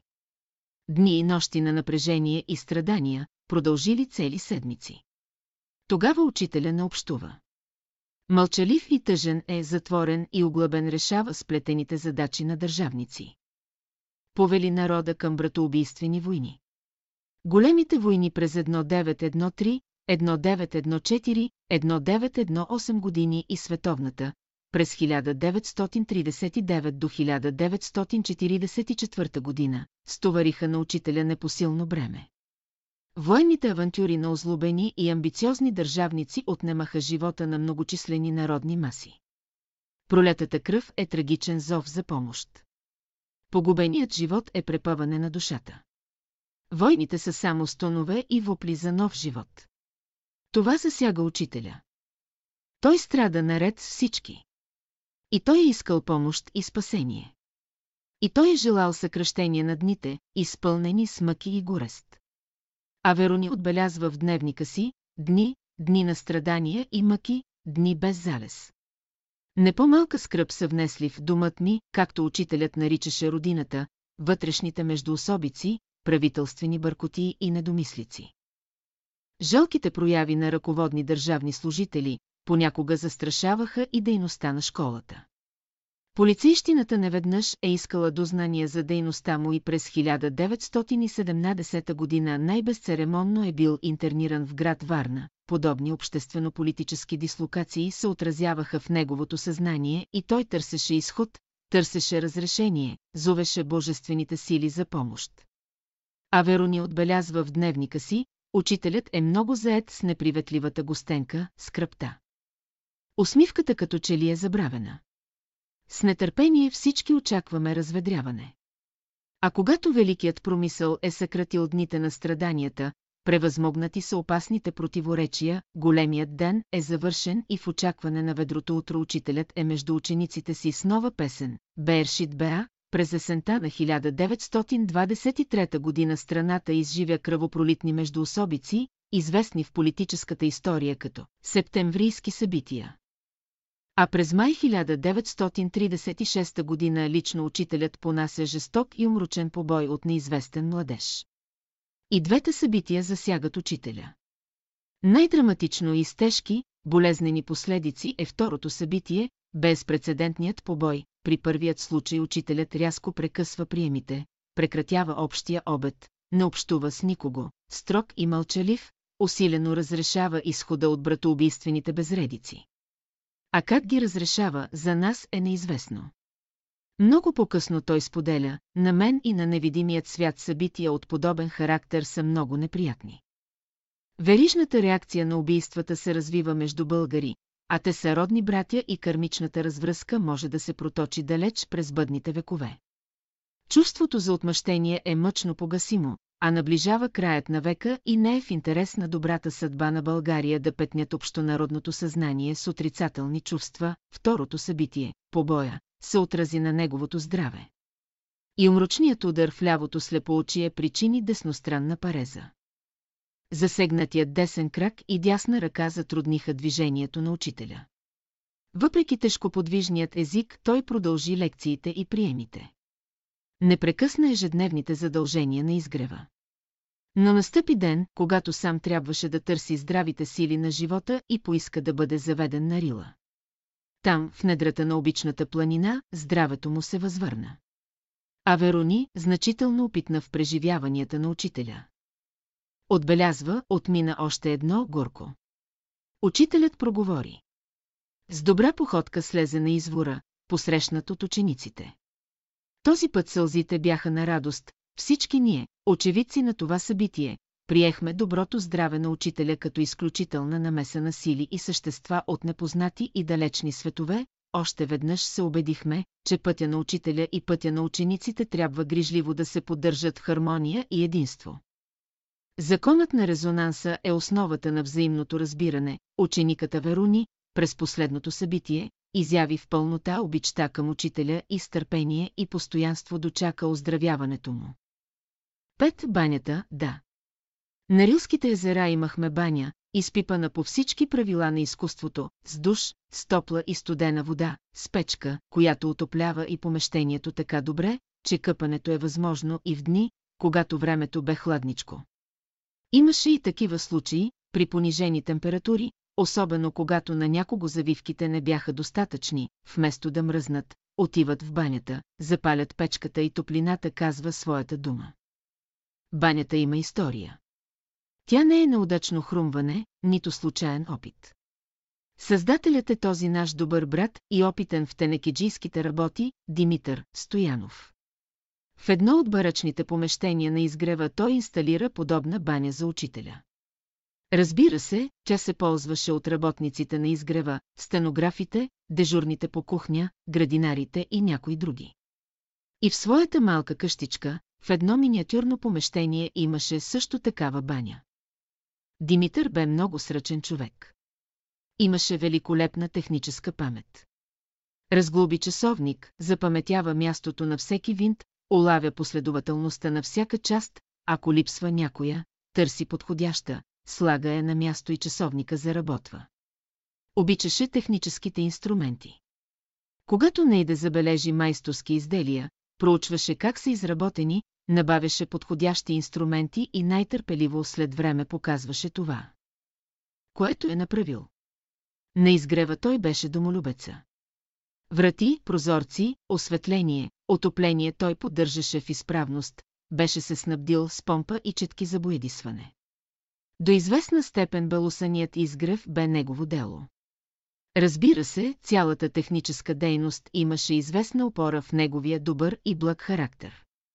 Ако трябва за някого от изгрева да се каже, че е представител на добрите братя, това е Димитър. Нещо повече. При един случай, когато с учителя се връщаме от лузето на изгрева, до боровете срещаме Димитър и той казва, това е един добър брат. Светия. Посочвам го като представител на добротворците на школата, действително, в многогодишното приятелство ние бяхме неразделни и неведнъж съм се убеждавал в правотата на учителя. Димитър бе и поетична, музикална и мистична душа. Макар и рядко, той бе сътрудник на списание «Житно зърно», в някой от концертите на изгрева изпълняваше на цитра, музикален инструмент, подходящи пиеси, в младежкия клас най-добросъвестно развиваше зададените теми. До последния ден на живота си той бе добрият изгревянин за рилските езера, неговото добро сърце, точен поглед, верен усет и сръчни ръце направиха банята, ето повода. Рилските езера станаха център на братството от по-високо измерение. Учителят пренесе школната дейност от изгрева на рилските висини. Дните започваха от изгрева на слънцето с вдъхновено слово и завършваха под открито звездно или мъгливо небе до часът на свещената вечерна молитва. След поетичен и песенен концерт около буен огън, лагерният палатъчен живот бе притегателен център на голямо мнозинство от ученици и самишленици от всички краища на родината ни. А понякога гостуваха и чужденци. Динамичен и високо идеен бе живота на рилчени. От будното око на Димитър не отбягна обстоятелството, че особено дежурните по кухня, много често бяха опушени, зацепани по работата около казаните и когато трябваше да се поумият и почистят, прибягваха до примитивната обливка от чайник топла вода, на открито, прикрити из близкия клек. За по-младите това бе приемлива хигиенична мярка. Но за повъзрастните, при прохладни дни можеше да завърши с простуда. Без каквото и да било колебание Димитър отива при учителя и споделя намерението да направя баня, подобна на тази от изгрева, само че помещението ще бъде оградено от импрегнирано палатъчно платно. Учителят познава отличната работа на Димитър и му поставя само един въпрос, а къде ще я построиш, намерих място. В страни от буйния поток на езерните води. Значително подолу от кухнята, добре си премислил. Но гледай водите на банята да се изливат нейде по скалите и клека, за да не замърсяваме първото езеро, краткият разговор е достатъчен показател за добрата оценка и Димитър се залавя за работа, дълго преди Петровден, преди още работната група да почне организирането на рилския лагер. Чуковете на Димитър огласяват изгрева и от грубата и здрава ламарина тялото на печката и бойлера се оформяват. Бойлерът е цилиндричен и обгръща достатъчно широк кюнец, който едновременно ще отвежда дима и ще затопля водата. Печката е стабилна, с широк отвор, за да се пъхат и по-дълги и дебели дървета. Тръбите за студената и топлата вода са уразмерени и нагласени с кранове и душ, квадратното платно е ушито и импрегнирано с бензин и парафин. Банята е готова, Димитър е от първите, които заминават на Рила. За кратко време, след сполучлива канализация на студената езерна вода, разливаща се по тенекиен олей, задимява кюнеца и първата проба предизвиква възторг и радост на унези работни братя от първата група. Новината, че на Рилските езера има баня с топла и студена вода, бе известна на пътуващите, бялата, доста големичка квадратна палатка. С нейния закачлив пушещ кумин, доста отдалеч. От към първото езеро, привличаше вниманието на уморените пътници, които с нетърпение очакваха да се облеят с топла езерна вода. Ето, че в една от групите е и учителят. Той е посрещнат на плачи камък и запитва, палатката, която се вижда от първото езеро и димеше, банята ли е. В такъв случай рилчани ще имат възможност не само да пият, но и да се обливат изобилно с най-чиста езерна вода. Огрявана непрекъснато от благодатните слънчеви лъчи, озарявана от луната и звездите, зареждана от космичните лъчи, слизащи от безкрая на Вселената. Честита баня! Шест лодката, ако намерите рилски снимки из живота на братството, ще откриете, че учителят е седнал в солидна лодка, плаваща по бейстрите води на второто езеро, назувано Елбур. Не се очудвайте, а може и да запитате, как стана това чудо, че на високото Рилско езеро да заплава лодка и то твърде солидна. Кой бе вдъхновителят? Кой претвори идеята в живо дело? Как тази лодка се озова от низините на горския пояс в езерните води? Как премина през тесните и стръмни пътеки на клековите гори? Където обикновено хора и коне се движат един след друг. Но имайте търпение, на поставените въпроси ще ви отговорим, на времето лодката породи много подобни въпроси. Твърде много се коментираше нейното появяване, така както и до днес се коментира библейския разказ за Ноевия ковчег. Имаше и шеговити окултисти, които не без стеснение споделяха, че може би е приложен някакъв египетски вариант на дематериализация и обезвесяване. Тъй или иначе. Лодката предизвика удивление и възторг.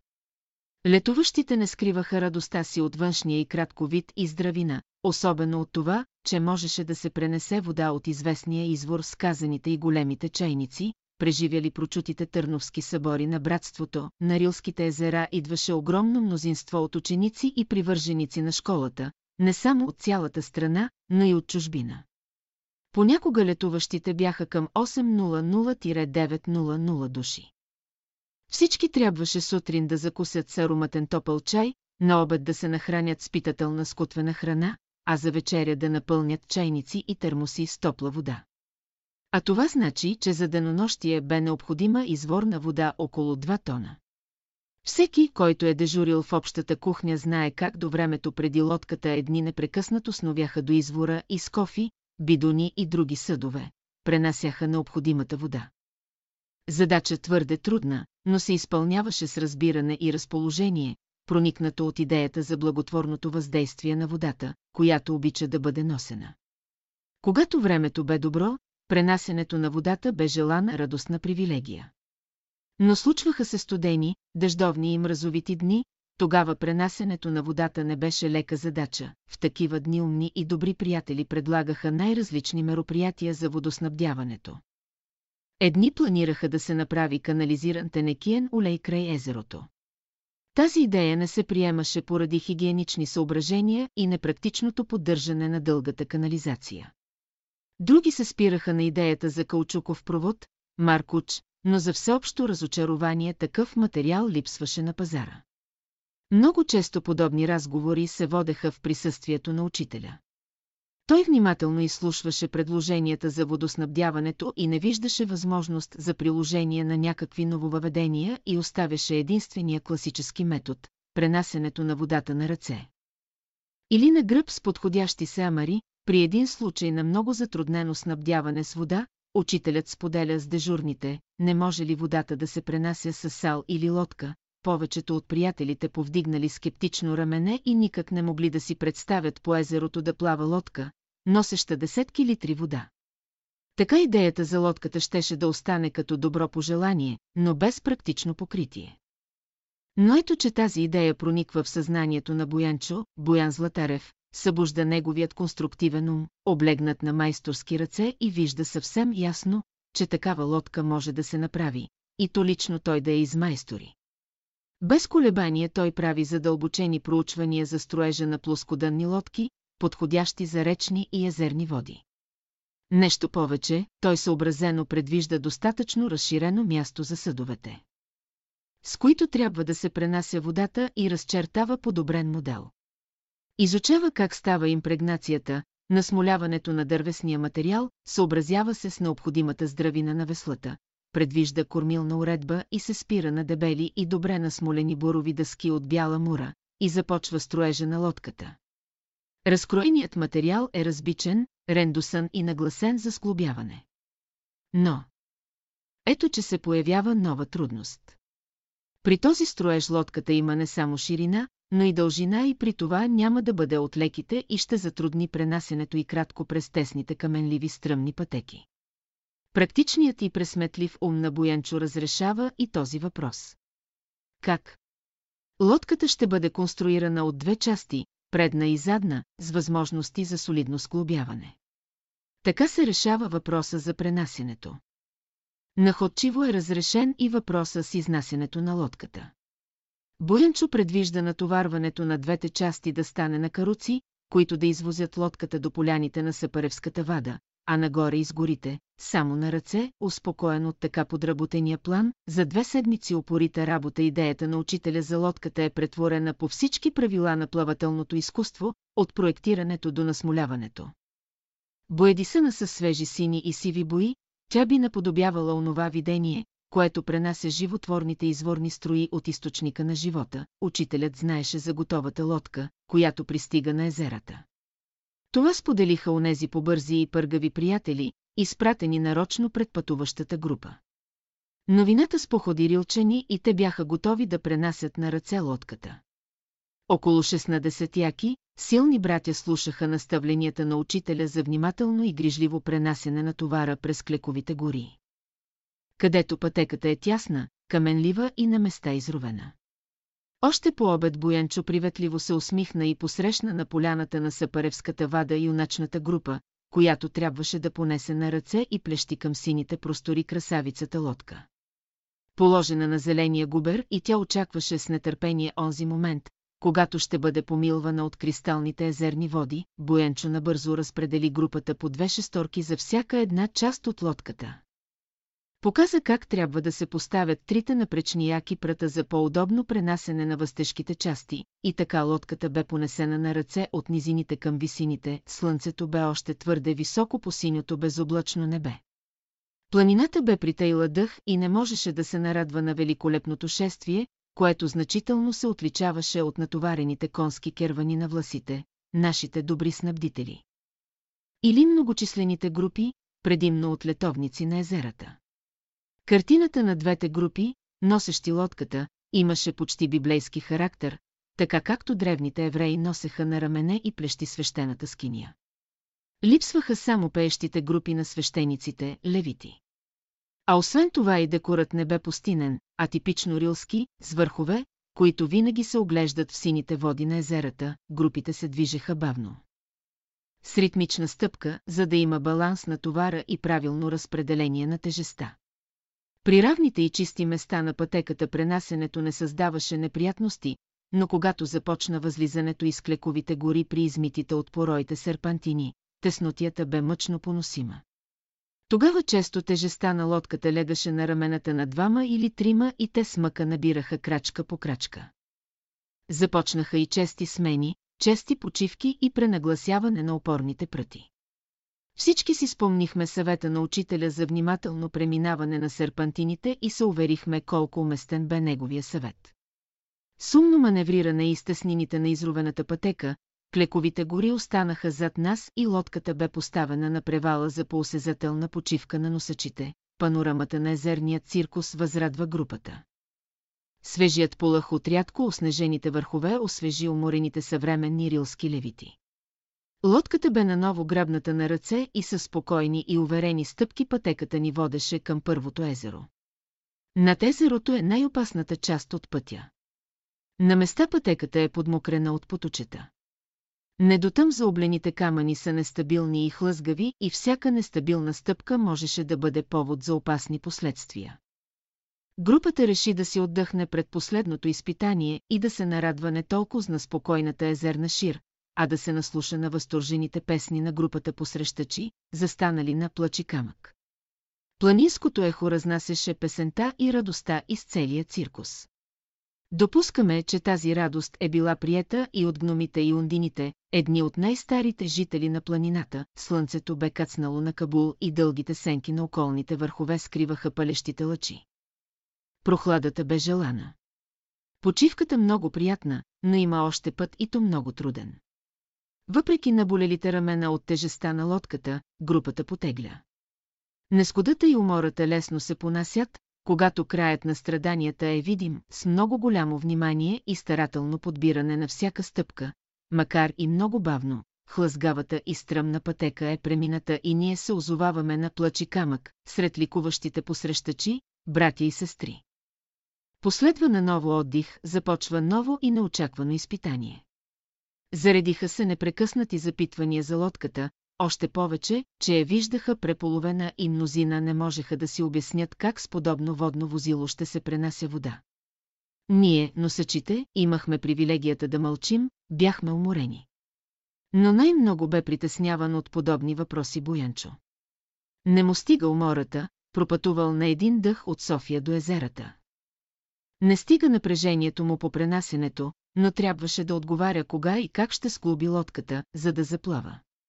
Макар и с пестелива усмивка, Боенчо отговаряше, а за да поставим край на разговора с посрещачите, за момента не нужен, един от нас се провикна, хайде още веднъж да сложим лодката на рамене и да я поставим на широката поляна пред кухнята, рилската скиния, лодката, за последен път бе понесена. Но този път шествието бе озвучено от радостните песни на рилските левити, на поляната бе преживяна най-приятната изненада, посрещна ни учителят. Трудно е да се опише тази среща. С лице, озарено от радостна усмивка, той внимателно оглеждаше лодката, спираше погледа си върху спокойно заострения нос, опипа дебелината на страничните дъски, увери се в солидната кормилна уредба, вгледа се във веслата. Почна да пресмята колко съда биха могли да се поместят за пренасене на водата. Доволен от огледа, той не разпита Боянчо, а само му каза. Добре си я направил. Доволни ще бъдат и приятелите, и водата. А сега обърна се той към носачите, преоблечете се и се напийте с топъл чай, под сладен смет, вечерният здрач бавно, но сигурно внесе радостна отмора, а там, в затоплените палатки, всеки от нас спокойно споделяше подробностите по рилското чудо, лодката, така че почти целият лагер беше въведен в творческото претворяване на една идея. Вложена най-непринудено в почти незабелязана мисъл, но възприета само от едно готово и будно съзнание в лицето на нашия Боянчо, на другия ден след утринната беседа на молитвения връх, паневритмичните упражнения се изиграха на поляната около огнището пред нов наблюдател, лодката, Двете половини привличаха вниманието на играещите, но най-вече на Боянчо. А той не дочака да бъде приключена закуската и започна да работи с глобяването. Снабден с подходящи инструменти, той сръчно монтира лодката, засмоли долепените части и не след дълго помоли приятелите да я пренесат в езерото, първото кръщение. Учителят от площадката на своята палатка следеше работата на Боянчо и когато лодката бе потопена в езерните води, той дойде, за да присъства на първото пробно плаване. Пробата бе сполучлива и първият пътешественик бе учителя. Плавно се понесе лодката от бряг до бряг.